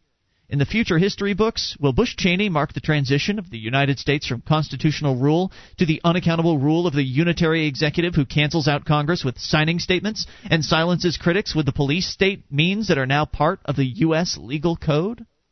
So asks Paul Craig Roberts, LewRockwell.com. It, you know, these are questions that Americans should be asking themselves, and you know, our politicians are just asleep at the wheel One of our listeners uh, has actually asked those or questions. complicit. and he's gone down the list of the Bill of Rights and sort of written a bit of a response to where the Bill of Rights currently stands today. We'll get to that coming up in hour number three. Your calls as well. Let's go to the phones and talk to Brian in Montana, listening on KGEZ. Hey, Brian. Brian in Montana. Drop Yeah, good evening. Hey there. What's on your mind? Say, uh, I'm kind of in and out of my truck right now and uh, on the cell phone. But uh, one thing I wanted to say about Ron Paul and the in the debate about uh, libertarian libertarians not supporting him and uh, this and that. How many in the debates last night? How many folks did you hear even mention the Constitution? I heard one, Ron Paul. Yeah. How many uh, folks did you You know, hear uh, hold on. I'm, I'm sorry. Actually, I, I heard another candidate, and gosh darn it, I don't have his name in front of me. I did hear another candidate men- mention the Constitution. It made me like him a little bit. But go ahead. How about liberty? Uh, the Liberty, uh, Ron many- Paul mentioned several times. Uh, Okay, well, Ron is what I want to say is that uh, Ron Paul seems to uh, mention the Constitution and liberty uh, almost every time I've ever heard anything come out of his mouth. Mm-hmm. And so that's that's something for everybody to look at. And he he seems to not only uh, vote with, uh, you know, when he speaks, he he uh, really follows up and and he's comfortable with any hard question. Absolutely. He, so that's that's something for all this is why I was in uh wanted to call is that I heard a lot of folks talking about well we got to cover our party line and and and he's not a libertarian or he's he he's always talking about liberty. Yeah. He's always talking about the lib, uh, the Constitution. Do you think he made a good impression uh, on just the average Joe Republican? Uh, I believe so, and uh, well, it, as, as far as I've been hearing today on all the polls, uh, so you know, conservatives have been really uh, voting for him. I I think that he's, I think he's a real fresh voice for for folks that are so. Uh, They're burned out. They're sick and tired. They're sick and tired of the Republicans sick- and their lies. They're sick and tired of, of Republicans, and and you get this guy coming in here talking about liberty and the Constitution. Well, now to be fair, though, to be fair, even George Bush uses the terms freedom and liberty. It's just that he doesn't actually do anything for freedom and liberty. Ron Paul has a voting record that proves that he actually cares about liberty. So Ron Paul is Right. actually using the terms and he means it at the same time as well. And thank you for the call. We really appreciate hearing from you, Brian. Eight hundred two five nine ninety two thirty one. You know, I was as Brian was was talking. Um, I, I was looking up the candidates, and I think that the candidate that I heard uh, use the Constitution was John Jim Gilmore, um, which you know Who's that? Right, that's really the point. Um, I, congratulations for him for getting in, but uh, I, I don't think that it really mattered much for Let's him. talk to Joe in New York. You're on Free Talk Live. Hey, Joe. guys. Great show. Thanks, dude. What's on your mind? I'm a first time listener, and uh, oh, wow. yeah, I decided to call in because I was listen- listening to another talk show on GCN, Mm-hmm. um, and they had Aaron Russo on there, and Aaron Russo did American Freedom, America Freedom to Fascism. Yes, he did. Are you are you familiar with that? Yeah, we've had Aaron on our show, too. Oh, And we've seen the movie. Well, he, well, he mentioned that he, I believe, he started the Libertarian Party. No, no, no, not Aaron Russo. Uh, well, he's he was really big into it and really got it going. he might have been it back. around. I don't know if he was around back then, but the Libertarian Party was started by a man named David Nolan and some of his friends back in the 1970s. But Aaron Russo did run for um, for Libertarian Party for presidential candidate in 2004. And didn't he run for governor in Las Vegas? I believe he did at one time. Yes. And he was saying that uh, he fully supports Ron Paul. He's saying that he, he, he when he ran for the governor in Las Vegas, the, the Republican Party was so unorganized and just falling apart. He basically took it over. So his his take is we should just you know take the Libertarians, take Ron Paul, and just take over the whole Republican Party.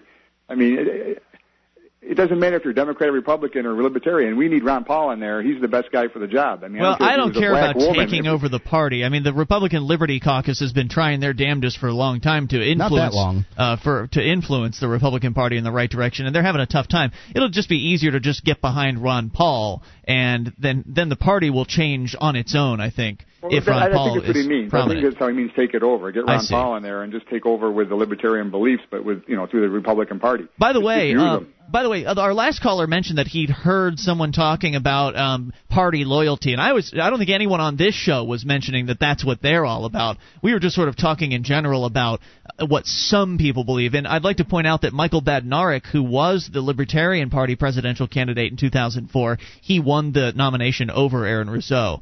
Um, Michael Badnarik has also thrown his hat behind Ron Paul. He has uh, personally endorsed Ron Paul in his candidacy. So it seems to me that most high, at least high-profile libertarians are getting behind the Ron Paul campaign. Yeah, I just wanted to say I am a Republican, but I voted for all Democrats in the last election except for Hillary because I, I would never vote for Hillary. But uh, you got to go. I, I just don't believe in the war, and Ron Paul's against the war, and he and he's a. I think he's the best choice. That's right. And thank you for the call, Joe. And we hope to hear from you Thank again. you. Thank you. 800 259 9231. Eh, Ron Paul's more anti war than any of the Democrats are, as far as I'm concerned. It- it- you know the Democrats. I don't hear any of them really talking about. I, you know what? I hear them. Uh, I heard uh, Hillary talking about. Wow, we've got to bring the troops home, and then I heard her a couple days later talking about. No, no, we'll have to stay there. Mm, Let's go to Michael in Kentucky. You're on Free Talk Live with Ian and Mark. And y'all, y'all do a great show. Thanks, Michael. What's And, on your mind? I had I saw this um, poll that was being done, like vote for uh, on the California Republican debate, and of the four things that were positive statements, Ron Paul won them all. Are you talking about the it MSNBC poll? Yes. Yep. Yeah. Uh, we uh, reported those numbers at the start of the show. Not only did he win, but he won fairly solidly. Uh, he was Yeah. in the 30th, uh, 30 percentile, while the uh, the two runner-up candidates were in the 20 percentile, and the other guys just didn't pull anything. Yeah, I know it's amazing. It's like why aren't people paying attention to this? 'Cause they, and on the news today, they didn't even mention it on NBC for that matter. Yep. Yeah, that's what they're going to try to do. They're going to try to marginalize him. They're going to try to shut him out as much as they can. But unfortunately, they're up against some of the best activists out there right now and some of the most excited people because people are really keyed into this. The people that are paying attention to the Paul campaign, and, and by the way, thank you for the call. Uh, the people that are paying attention to the Paul campaign are pretty amped. And they get pissed when somebody excludes Ron Paul. So the media organizations, as they continue to try to exclude him, are really going to get rained down upon uh, with phone calls and emails, and hopefully that'll make a difference. I think it already is. Hour three's coming up. It's Free Talk Live. One of the bonuses you'll get as a Free Talk Live amplifier is access to our classic archives. For just $3 a month, you can become an amplifier and you'll help us get on more radio stations and MP3 players. Get the details at amp.freetalklive.com. That's amp.freetalklive.com. This is Free Talk Live. We're launching into hour number three. You, as always, can bring up what you want toll free at 800 259 9231. That's the SACL CAI toll free line. It's Ian here with you. And Mark. 1 800 259 9231. You can join us on our website at freetalklive.com where all the features are completely free. That again, freetalklive.com. We jump right into the phone calls and go to Ed in Pennsylvania. You're on Free Talk Live. Hey, Ed. Gentlemen, What's on your mind? thank you very much for taking my call. Um, I do love your show. Yes, Thanks. sir. What's up? Hey, um, um, uh, earlier Mark had uh, asked the question. There was another uh, one of the debaters last night that uh, did reference the Constitution, and I believe he was referring to a guy named uh, Tommy Thompson. You think it was Tommy Thompson? I think it was. Because I thought it was Jim. Uh, I thought I had mentioned it. Uh, Jim Gilmore. But, but it might. Whatever. I'm looking at these the haircuts and the faces, and funny, they're all white guys with brown hair. Isn't that funny? Well, in any event, uh, I do have to say that uh, I'm a big Ron Paul fan, and uh, I'm going to change my party affiliation to Republican just so I can vote in the primary, and then I'll change it back to Libertarian. Yeah. Ah, excellent, excellent idea. If, uh, thankfully, here in New Hampshire, we don't have to bother with that. We can actually walk Right. in on election day or on primary day and re. Uh, we can basically we can temporarily reassign ourselves to a party, and then as we leave the primary location, we can reass- reassign ourselves back. It's kind of fun. Yeah, I don't. I don't think in Pennsylvania you can do that. But in any Got event, it. that's what I'm going to do, and uh, uh, I, there is hope. And, Oh, uh, absolutely. Um, you know, MSNBC says he, he says he won, and uh, you know that's good enough for me. They they were a partial sponsor of the event. I Um, could I couldn't have expected USA, numbers like that. US, USA News that was just on during the break. Not everybody got to hear it that's listening right now, but some people did. They just said that uh, Rudy Giuliani won, but I'm looking at uh, That's MS what a pundit says. Right. That's what that's what you know they say. And Rudy Rudy Giuliani got uh, a 40% disapproval rating compared to Ron's uh, 29% disapproval, and uh, got a 28 percent approval rating compared to Ron's 33 percent. Right there on MSNBC with a t- total of 72,000 73,000 votes. Um, I, I got to say, I didn't expect him to do that well. I expected him to show like in the top three because I know his activists are really active on the internet, but I didn't expect him to be number one. I think this is a really great start for him.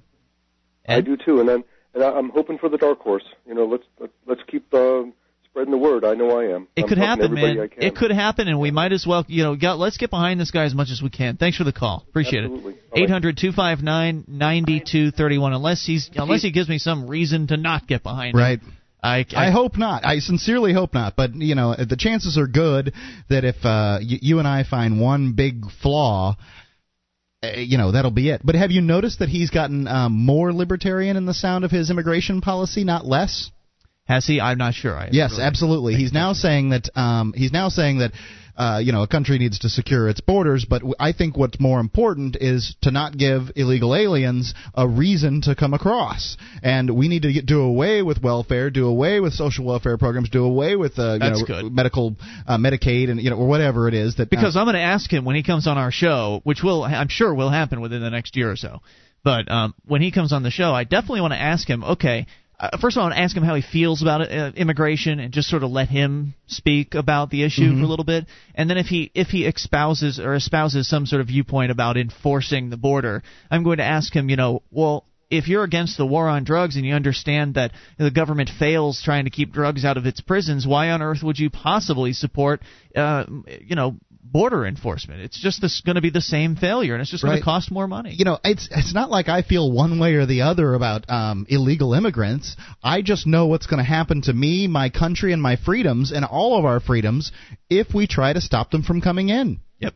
You know, I just well, I feel one way. I want them here. I, I want think more that, immigrants here. I, think that that's um, a good thing, and I'll rent out a us. room to an illegal immigrant. Right. I, I think that you know I had the opportunity. I thought that I had the opportunity when it came to uh, some renters at a house of mine, and I was going to let them do it. Mhm. Um, but you know, it turned out that they weren't. I just thought that they had a problem with their social security number. Um, but you know, the the thing that it seems to me that it, you're watching out for the country by allowing people to come in, move freely across the borders. Absolutely. Yes, there's a problem with welfare. Yes, there's a problem with uh, you know the forcing hospitals to give medical care to these people. Yes, there's a problem with Medicaid and WIC and all that Government other stuff. Government is the problem. Absolutely.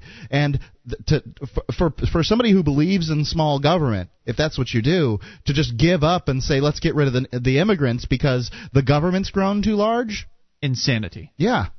Uh, You know, and our economy has benefited from them being here. So there's already, you know, there's a benefit and versus a, uh, you know, diminishment of returns on having them here. You know, A, they can't get rid of them. right. physically. There's just way too many. B, in the process of trying, all of our rights will be violated. In the process of going and raiding people's businesses, raiding people's homes, they're going to destroy lives, they're going to harm families, they're going to just do terrible things in the name of supposedly purifying the nation of illegal immigrants. And we're all going to get caught up in it, and all of us are going to lose freedom as a result. Mhm. Unacceptable. Brian emails in. He says, "You guys, uh, your analysis of the Communist Manifesto, when you compared how the U.S. has adopted most of the ten planks of that philosophy, got me thinking about another ten plank platform that the U.S. has unadopted: the Bill of Rights. I used to think that the only uh, only one of the first ten amendments to the Constitution was." Used to think that the only one of the first ten amendments to the Constitution was number three, which prohibited the government to quarter soldiers. This one has fallen too. I guess he used to think that was the one that was still left. Mhm. Uh, here's a quick list of the things that I can think of off of the top of my head. These are only violations that are in recent memory. It's bad enough that they've each been decimated in just the past few years. Who knows how many violations of the Bill of Rights have been made and overlooked for the past 50? And so we go into it. Amendment number one. And want to hear your thoughts on this as well, your additions, um, your opinions at 800 259 9231 on the loss, uh, the destruction of the Constitution and the Bill of Rights by the government in this country with the uh, ascension of the people. With the, the people essentially saying, yeah, okay, whatever. I mean, tacit approval, just sitting back and not doing anything about it. Amendment number one. As you know, uh, Congress shall make no law respecting an establishment of religion or prohibiting the free exercise thereof or abridging the freedom of speech or the press or of the right of the people to peaceably assemble and to petition the government for a redress of grievances. He says there are these are examples or there are examples all over the place of government restricting speech. Just ask Dave Ridley. He's one of the activists here in New Hampshire. From the free speech zones on public school campuses to the requirement all over the country to get a permit before assembling a peaceful march. There are examples of prior restraint on the press. One example recently of the New York Times blacking out part of its article in order to comply with White House censorship edicts. Of course, that was just a political showmanship by the New York Times, and the author was an ex CIA agent who signed an agreement to be censored. But the point is, whatever happened to government transparency? A government by and for the people? As long as you're not a terrorist with nuclear weapons. Don't get me started with a camp with campaign reform. This single issue violates all of the clauses of the First Amendment at once. As I mentioned uh, the other night on the show, the the new uh, the John McCain campaign reform bill essentially locks out certain type of uh, certain types of campaign advertising targeting incumbents uh, before the election. Within about I think it's 30 to 60 days before the actual election. How does that affect uh, freedom of religion? It affects freedom of speech. yes. Freedom of speech in that if But you he wanna- said all provisions of the First Amendment, and there's five of them, and one of them is religion. Okay, well, I suppose he, that- didn't really touch on the religion one, It- but you could talk about how uh, the the Bush administration has created the compassionate conservative program of taking taxpayer dollars and funneling them to religious charities. That would certainly be Mhm. a, a violation. It's certainly re- religious preference on the part of the government, and that's not right. It's not right. Amendment number two: uh, well-regulated militia being essential to the security of a free state. The right of people, uh, the people, to keep and bear arms shall not be infringed. Brian says, "Let's see, twenty thousand gun laws. Twenty-five, I've heard. That's twenty-five thousand. Federal police are taking guns away from citizens in New Orleans, so-called for their own protection. Mm-hmm. Restrictions, leaving them defenseless on the streets of New Orleans. hey, wait a minute! What? Are, you just took my guns. What about me? Restrictions on the lengths of barrels, the number of rounds in a clip, and the types of ammo that I can use. Taxpayer funded gun amnesty programs that buy guns from mostly inner city citizens, making them less secure in their homes. Need I say any more about this amendment? He says the Second Amendment is barely even holding on at this point. Oh, yeah. It's just. They're trying to eradicate that one. In many states, you can't even own a gun. In, uh, in New York, is maybe it's just New York City. It's many cities. I think it's the city. Yeah. Many cities, you can't even own a gun without jumping through extreme government hoops. They and, just don't want you to have it. Period. And fees, and you've got to be a diamond dealer, uh, the bodyguard of a diamond truck or something, in order to actually be able to carry a gun in New York City. So much for the Constitution. I was in the Diamond District, in New York City, the other day, and I wondered, hmm, I wonder how many of these people actually do have guns. Number three is coming up. Your calls as well at 800 259 9231. You can bring up whatever you want. This is Free Talk Live.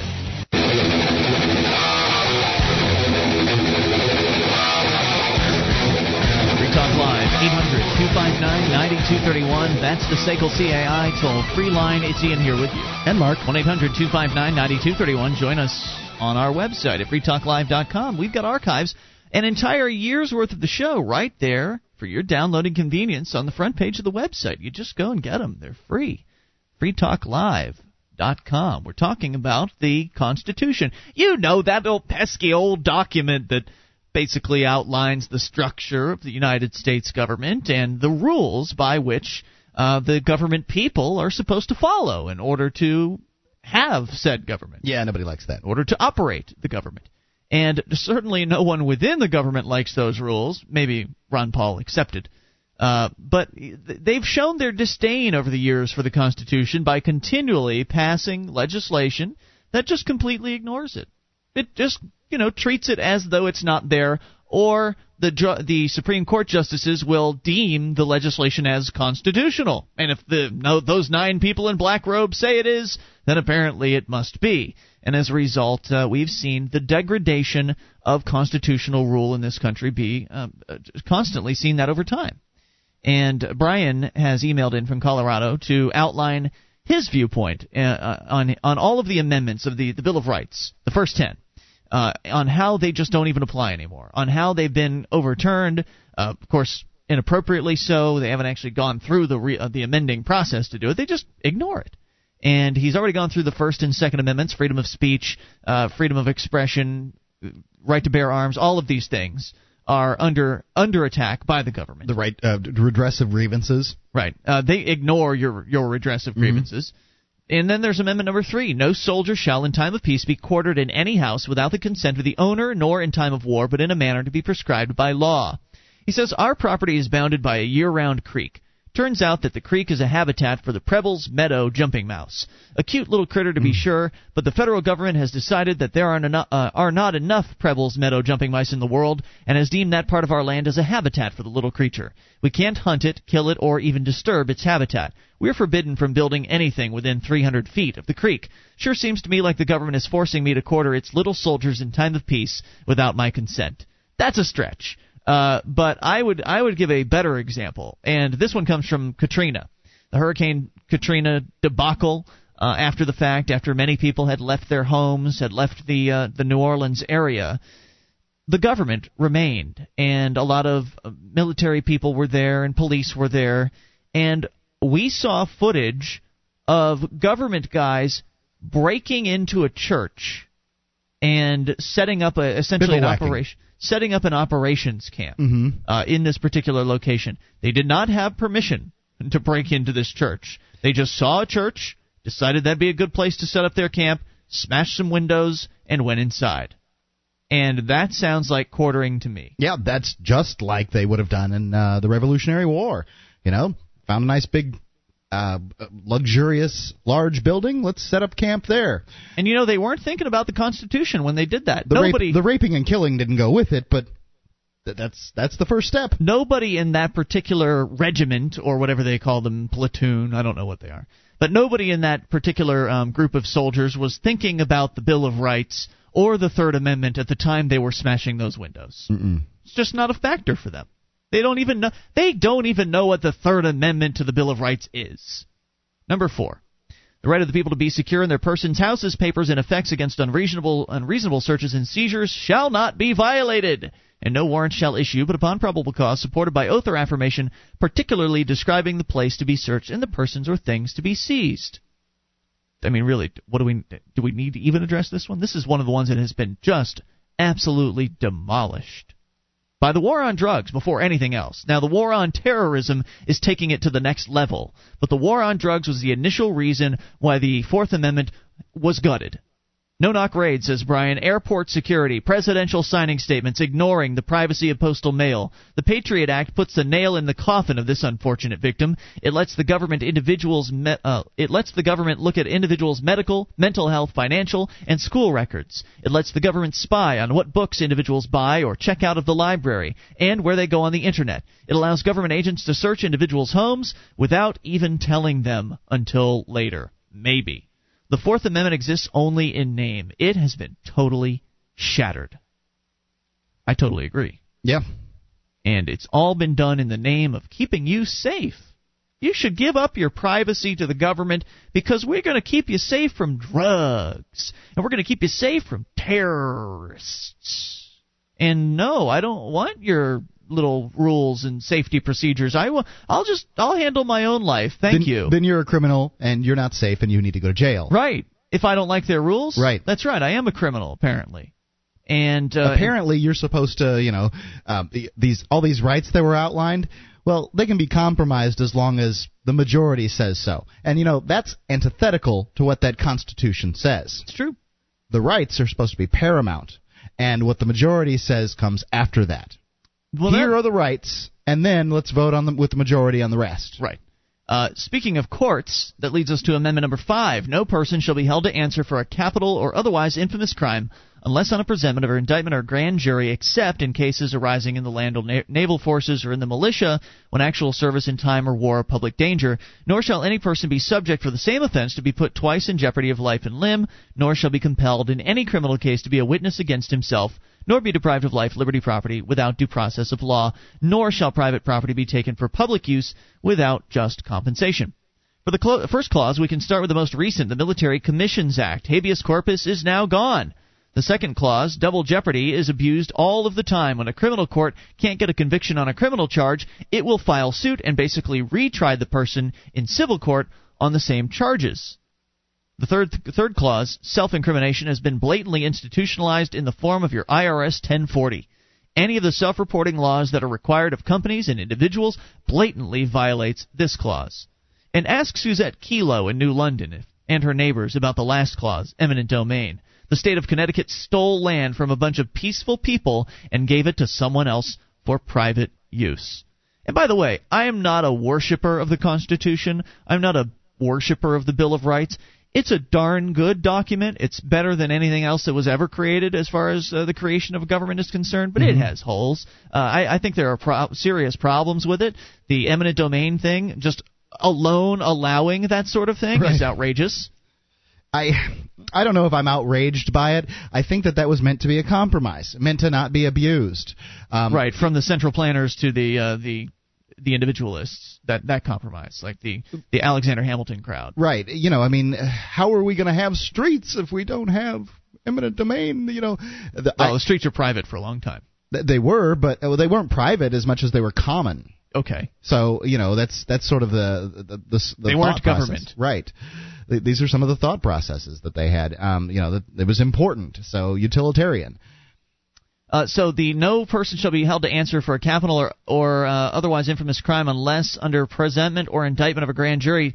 Now they're just throwing people in military breaks. Jose Padilla been in there for over four years now, and they finally charged him with something. Some are even predicting Just because they had to. Right. Some are predicting that after he is found not guilty on those charges, if he's found not guilty, that they'll just pick him up again. That they'll just throw him back in the brig as an enemy combatant because now they can do that legally. Mhm. They couldn't do it legally before they passed the Military Commissions Act, but now they can. Wouldn't that be a slap in the face? Yep. Jose Padilla found not guilty and thrown right back in the brig because they can do it. 800 259 9231. Your thoughts? This is Free Talk Live. With your help, we can spread the message of liberty around the world. Consider becoming a Free Talk Live amplifier for just $3 a month now at amp.freetalklive.com. If you can't afford it, keep enjoying us for free. If you can spare the three, visit amp.freetalklive.com. This is Free Talk Live. It's your show. You bring up what you want toll free. 800 259 9231, the SACL CAI toll free line. Ian here with you. And Mark. 1 800 259 9231. You can join us on our website at freetalklive.com. All the features are for free, including the wiki. It's like a listener editable version of our website, over 1,300 pages. So, therefore, it's a lot bigger than our website. And all of it was created by you guys. So, head over there and uh, get editing at wiki.freetalklive.com. W-I-K-I.freetalklive.com. Brian from Colorado has written in on his assessment of the status of the Bill of Rights uh, the, the first ten, 10 amendments to the Constitution, he's pointing out that, in his opinion, they're pretty much all just, well, they're there in name only. How about that? They're still there. I mean, they're on the old parchment. Uh, in the uh, you know enshrined in its whatever the heck they've got it in, in what is it the Smithsonian that's that has it Uh, well, they seem to, they have Library several several different copies, and I know that there's one in New York City. And, Right. Um, there's one in uh, Washington D.C. They haven't bothered to change the text of these amendments. They just ignore them and uh, pass laws that blatantly violate. them. Right. And so he's already gone through amendments 1 through 5, and uh, that leaves us to number 6.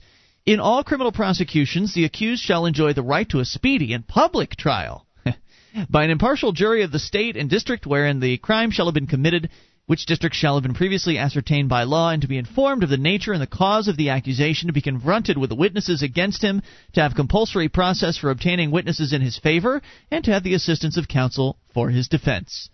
Brian says, speedy and impartial trial. Ask Jose Padilla, who was held without charge for years. If he ever does go to trial, I doubt it will be public. In fact, anyone kidnapped under the Military Commissions Act won't have any protection under the Sixth Amendment.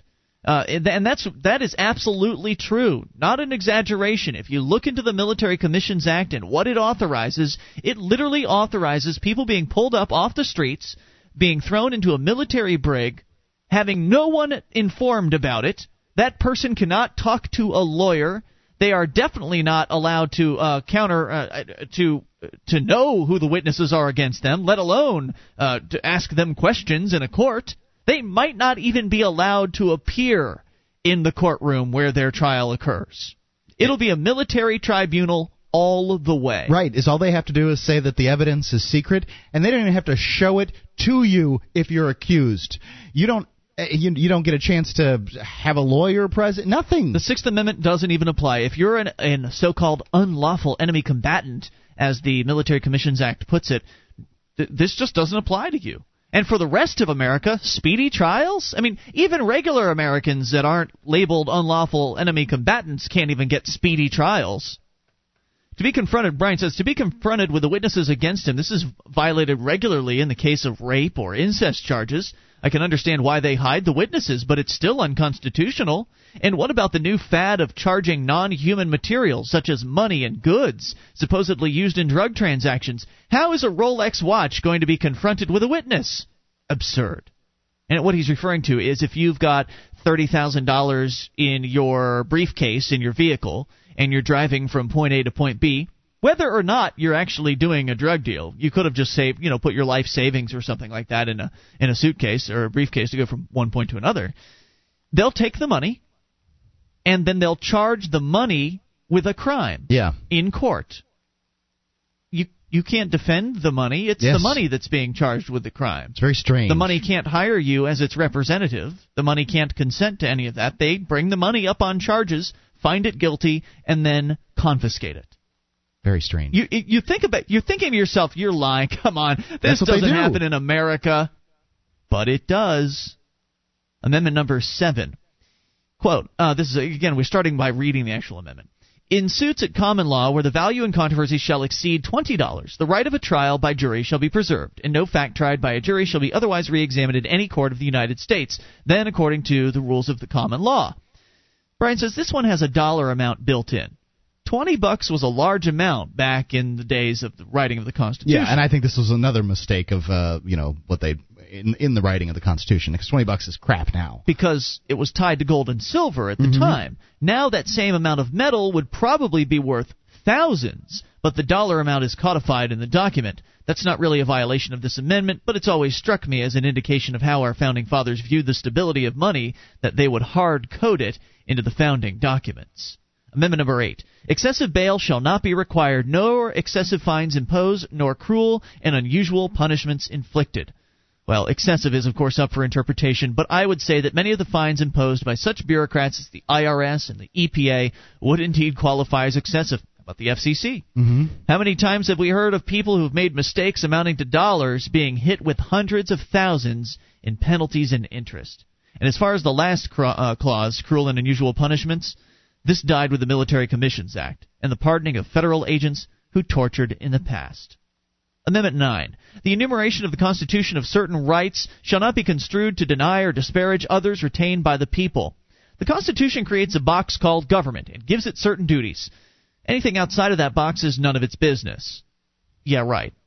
How about every uh, consensual act that's been made into a crime? We started the show out tonight by talking about police raids on gambling operations. Police raiding, of course, of course, we're very familiar with the police raids on drug dealers or alleged drug dealers. In many cases, the people that are are raided don't have any connection to drug dealers. But how about uh, so? How about that? I mean, that's certainly stepping outside of constitutional bounds. Not to mention all of the other alphabet agencies that the government has created. That none of which, none of them have constitutional um, legitimacy. No, uh, you know uh, what?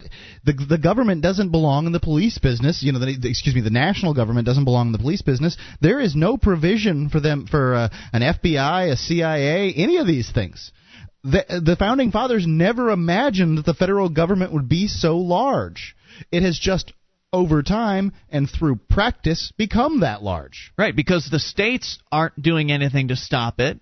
When it, when it should that that responsibility lies with the people and the the states, which that which make up the United States. Mm-hmm. But they just let it lay because the federal government takes all this money in in taxes and then it holds it over the states' heads and says, "You don't want to miss out on this now, do you?" You just go right along with what we're as what we're demanding that you do, and we'll give you some of this money. And that's what it's all about for the bureaucrats. They they're not there to protect your freedoms. They're not there to protect your rights. I know, I know. There's this sort of fantasy out there, especially amongst conservatives, that government exists to protect life, liberty, and the pursuit of happiness. But no, it, it doesn't. And those elected bureaucrats are only interested in protecting their pensions, not your freedom. Finally, Amendment number 10. The powers not delegated to the United States by the Constitution, nor prohibited by it to the states, are reserved to the states respectively, or, or to, the people. You know, this one you might as well just set on fire. Yeah. That that one's gone. That was gone essentially when Abraham Lincoln, um, you know, fought the Civil War. Yeah, pretty much. But I mean, come on, the powers in the states. Look, they tax the the, the federal government taxes the crap out of um out of, of the, the American people, and then doles the money back out to the states like they're a bunch of little peeping chicks, and they're the big mama bird. After taking a huge chunk off the top. Oh, sure. Uh, They absolutely. I mean, it's not like they they got to pay all those mid, middle middle class bureaucrats that uh, collect the money. Um, It's as it's as inefficient as it can get. yeah, really, yeah. it is. It's it, it's sad. Is all I can say. So Brian says, where do we begin on this one? No child left behind. DEA raids on legal medical marijuana outlets. That's a perfect example of how, in the face of uh, in the face of the people's decision out in states like California and Colorado and, and the other dozen states or so that have passed medical marijuana provisions to overwhelm by overwhelming numbers, right in the flying right in the face of all that. The federal government will still come in there, send their DEA goon squads in to kick in doors and literally steal marijuana and cash from the people that are selling them to the patients that need it. right.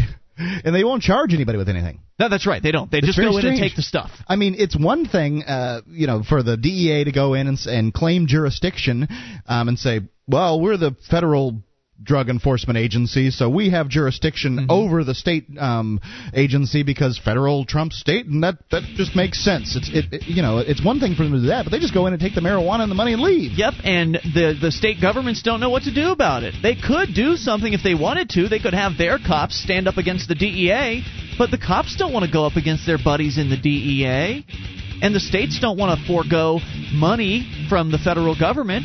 So as a result, we all get to suffer. More on the way you can take control. Coming up, something light 10, a top 10 list that Mark has. It's Free Talk Live.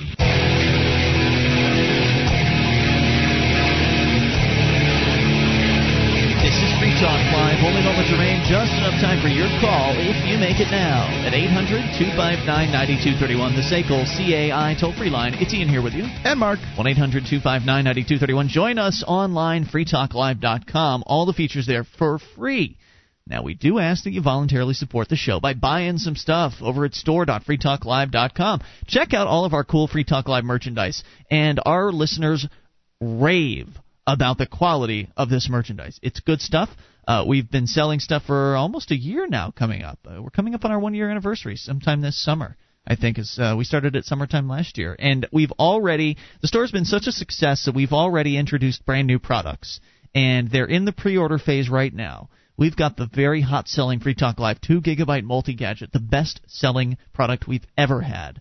Um, that's available limited quantity. Only 100 will be sold of this. So get in on it now while you still can. Two gigabytes of MP3 playing, uh, it, it, flash drive storage. Also, it's uh, an FM tuner. It's a voice recorder as well. Plus, we've got the Free Talk Live um, Free Marketeer T-shirt. We've got the Free Talk Live Ladies T-shirt. Two styles of pull, um, of hoodies. One pullover style, the other zippered. The uh, Free Talk Live bottle opener lighter combo, and the brand new Free Talk Live beanie cap. Plus, all of our old uh, products as well. They're all there for you. Store www.freetalklive.com. Let's do the top 10 list. Mark, what do you have? You you actually mentioned one of these on Wednesday night's show, and it sounded like fun, so I figured we'd do the uh, the entire 10. Right. Um, what you have to understand here is that this is a comedian guy who uh, basically took the Bureau of Labor Statistics and uh, the uh, census numbers and came up with the 10 most dangerous jobs in America. Do we have this comedian's name? Uh, yeah, yeah. His his name's Phil Reed, and you can go to phil-reed.com, and that's R E E D. Great. So number 10. You got to start at the end, right? Taxi driver slash chauf- So wait, this is the 10th most dangerous. Right. And apparently 24.2 deaths out of 100,000 deaths were taxi drivers slash chauffeurs. Mm. And then he, he has these comments underneath, some of which I'm going to read because some are good and some of which I'm not. um, I'm, not- surprised they didn't include other professional drivers in that. Because I'm sure truck drivers uh, die from time to time. they actually well. have um, they, they have that as uh, another one. Oh, okay, okay. Okay, so I'm not sure why both of these occupations were lumped together. I somehow get the feeling that taxi driver end of it drug a lot more deaths than the chauffeurs did. Say 24 out of 24.2, the point two being perhaps liver damage done to prom kids by the complimentary bucket of champagne. Mm-hmm. Also, it can't be very easy for the city cab drivers to survive when they only have a limited knowledge of the English language. Please don't murder me isn't listed in very many phrase books. So number nine, drivers slash sales workers and truck drivers. Another strange. Now these are like the uh, Budweiser truck guys. You know, those Sure, are sort of driver sales drivers. guys. Yes. Another strange grouping um, as part of the census. Am I correct in assuming that this collects all deaths from both drivers and sales workers? Why band them together? I don't think that um it. I think he doesn't quite understand, but it's funny. Why band them together? Why not muffin inspector and grizzly bear wrestler, lecturer and shark cage guy without a shark or without a shark cage, Walmart greeter and hobo tied to the railroad tracks, electrical power line installers uh, slash repairers. Is this number eight? Uh, number eight, yes. One of only two categories which the death rate does not end in a fraction. That's one thing you can be said that can be said about electrical power line installers. They do, they don't do any of that half dying or two fifteenths dying like the damn taxi drivers. They do it right. Really, there's no reason to be surprised that this job made the list. What is surprising is that 15 people gave their lives every year to bring you cable television in your town, and all you can do is watch Food Network. Mm. I hope you rot. That's the one I read. I think I. Well, I don't watch television, so there. Yes, well, th- then, then they'd all died for nothing. But also, the power line guys are really what it, what uh, that take the hit. I mean, the, the cable operators they're not really at a risk, but the guys that are installing power lines, absolutely. Yeah, like playing with electricity, and those lines are a lot taller, the big, big ones. Yeah. Number seven, roofers. An impressively low death rate for those who regard Isaac Newton as a fictional character. Any job whose uh, most common occupational hazard is falling off a roof with 200 pounds of shingles should definitely be given um, a second thought. Who would these people? Hey, somebody's got to do it. who told these people that they'd bounce anyway? Thank goodness for roofers. Yeah. That's a that is a tough job, Especially man. in Florida in the summer. Yeah, And they do it. hell, in Florida anytime. That's bad. why we need illegal aliens, simply to do roofs in Florida in the summer. Um, number six, farmers and ranchers. Um, that's 37.5 deaths out of 100,000. Um, number five, refuse. Wow, that's that seems a little high because there aren't that many farmers. No, there are a lot of roofers and a lot of cab drivers out there, but there are not too many farmers in America. they're getting run over by tractors and combines. Maybe That's they're including yeah, maybe they're including uh, fruit pickers in that as well. I would say they're farmers. Um, I guess it's so. farm worker. Yeah. Refuse and recyclable um, materials collectors. Is, which number is this? Five. Number five, and that's 43.2 deaths out of 100,000. Um, I would think that this job is pretty safe. Honestly, I'm amazed that garbage men um, could have had such a difficult time of it. What could be safer than collecting trash in all areas of the country, including the inner cities, while being totally exposed and defenseless, dangling from the back of a truck by an arm exhausted from hauling garbage all day, about 13 inches above the pavement? Zipping by at 50 miles an hour, working hand in hand with a gigantic effing crusher device Now- capable of turning the Statue of Liberty into a souvenir penny. I penny. don't know how many um how many cities have private trash pickup, but we have it here in Keene. Yes. It's great. I love it. Um, there's different companies. You get to choose which company picks up your trash. But I wonder if they could if they could do a study to see do government trash pickup people the, the people that work for the government monopoly in many cases I think in some cases it is the government in other cases it's a government sanctioned monopoly but do, do those guys get um, hurt more often than the privateers I wonder about that I don't know.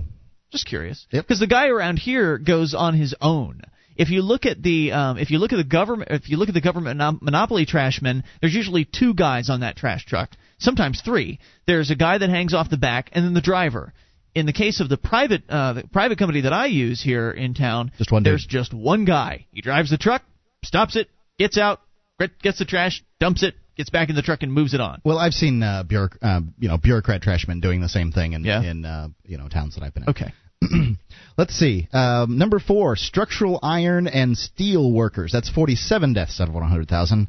Um, and uh, yeah, that's it's not a funny joke after that. Sorry, just something that I can't really even understand. Number three. Fishers and fishing workers, 86.4. That's a hell of a jump from four Wow. to three. Drownings? 86.4 deaths out of 100,000 from 47 at number four.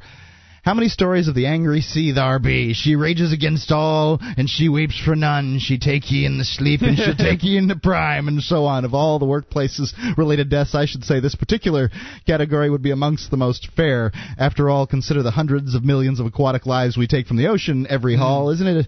Isn't it only just that it takes some of ours in the process? Especially if it's only bothering to take people so uneducated that they can't get any better job than fishermen, which it seems terrible. But that's not nice No, it's some not. people love to fish and they Sure. want to make a living off of it Yep. And you know, I mean, that could be said about a lot of uh, Sure. work jobs. I, you know, nonsense. Aircraft pilots. Um, Number two? Yeah, number two. Aircraft pilots, 92.4 deaths out of 100,000, up from the number four position in 2003, mainly due to the tragic deaths of Neil Kingsley's Zoal Plimpton in late December. Um, otherwise, That's the obscure. yeah, that doesn't make any sense. The remainder of deaths were mainly suicides. They start out at uh, ninety thousand dollars a year, but how many mid-air screenings of dodgeball can you hold yourself accountable for before you can no longer face yourself in the mirror? I think that uh, Think now I wonder funny? of those 90 what was it 94 uh, per Ninety-two point four deaths out of one hundred thousand. of those 92 deaths how many of them are commercial pilots I don't know. Compared to just guys pilot- compared to just guys flying their little Cessna It says aircraft pilots as a profession, but really eh, that Oh, okay. really makes me wonder. That's a lot of planes hitting the ground. yeah that doesn't seem accurate It doesn't seem because there right aren't very many plane crashes at all compared to car crashes Yeah, where are they dying? You know, uh, the idea that more pilots die than professional drivers that seems absurd It seems crazy to me. Yeah. Number one, logging workers. Nearly all of the deaths. Um, this is just this is a tie with aircraft pilots for some reason. Nearly all of these deaths were first-year loggers, less familiar with the job than their superiors, and not yet aware that the lumberjack song is only funny the first time. As such, the classification of these deaths as accidental are tenuous at best. A good percentage of logging related fatalities also results from the coworker or tree blindfolded chainsaw event held at the annual Lumberjack Off in Oates, Montana. Mm-hmm. Kind of sounds like a skill saw.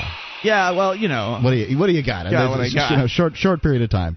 anyway, I just thought it was funny and very interesting. You know, the most dangerous jobs in America: um, number one, logging workers; number two, aircraft pilots; number three, fishing and fisher workers. What I want to know is uh, at karaoke, can I sing the Lumberjack song? I, Do they have can. that? I don't know that they. I you know I, I don't know what That's a fun song. entire thirty. Have you ever heard that one? Thousand. Um, So some- it's Monty Python. I'm a lumberjack, and I'm gonna- okay. Yeah, sleep all night and I work all day. It's all about it, like a cross-dressing lumberjack or something. Mm. That's very, very strange. So I think it'd be a lot of fun to sing. Give me an excuse to get out and go to karaoke again. Uh, hey, tomorrow night we'll be back um, for the live Saturday edition. And starting the show, and I normally don't ever announce guests in advance, but this guy's pretty reliable as long as he doesn't get arrested on the way here. Could happen. Russell Kanning will be joining us. You know him if you listen to Free Talk Live. He is a super activist, lives right here in Keene, in New Hampshire, and uh, was recently arrested for driving without a license. We'll talk about his recent arrest and what he's got coming up. And if you've got a question for him, you better be on the line. We'll see you tomorrow night. Online in the meantime, freetalklive.com.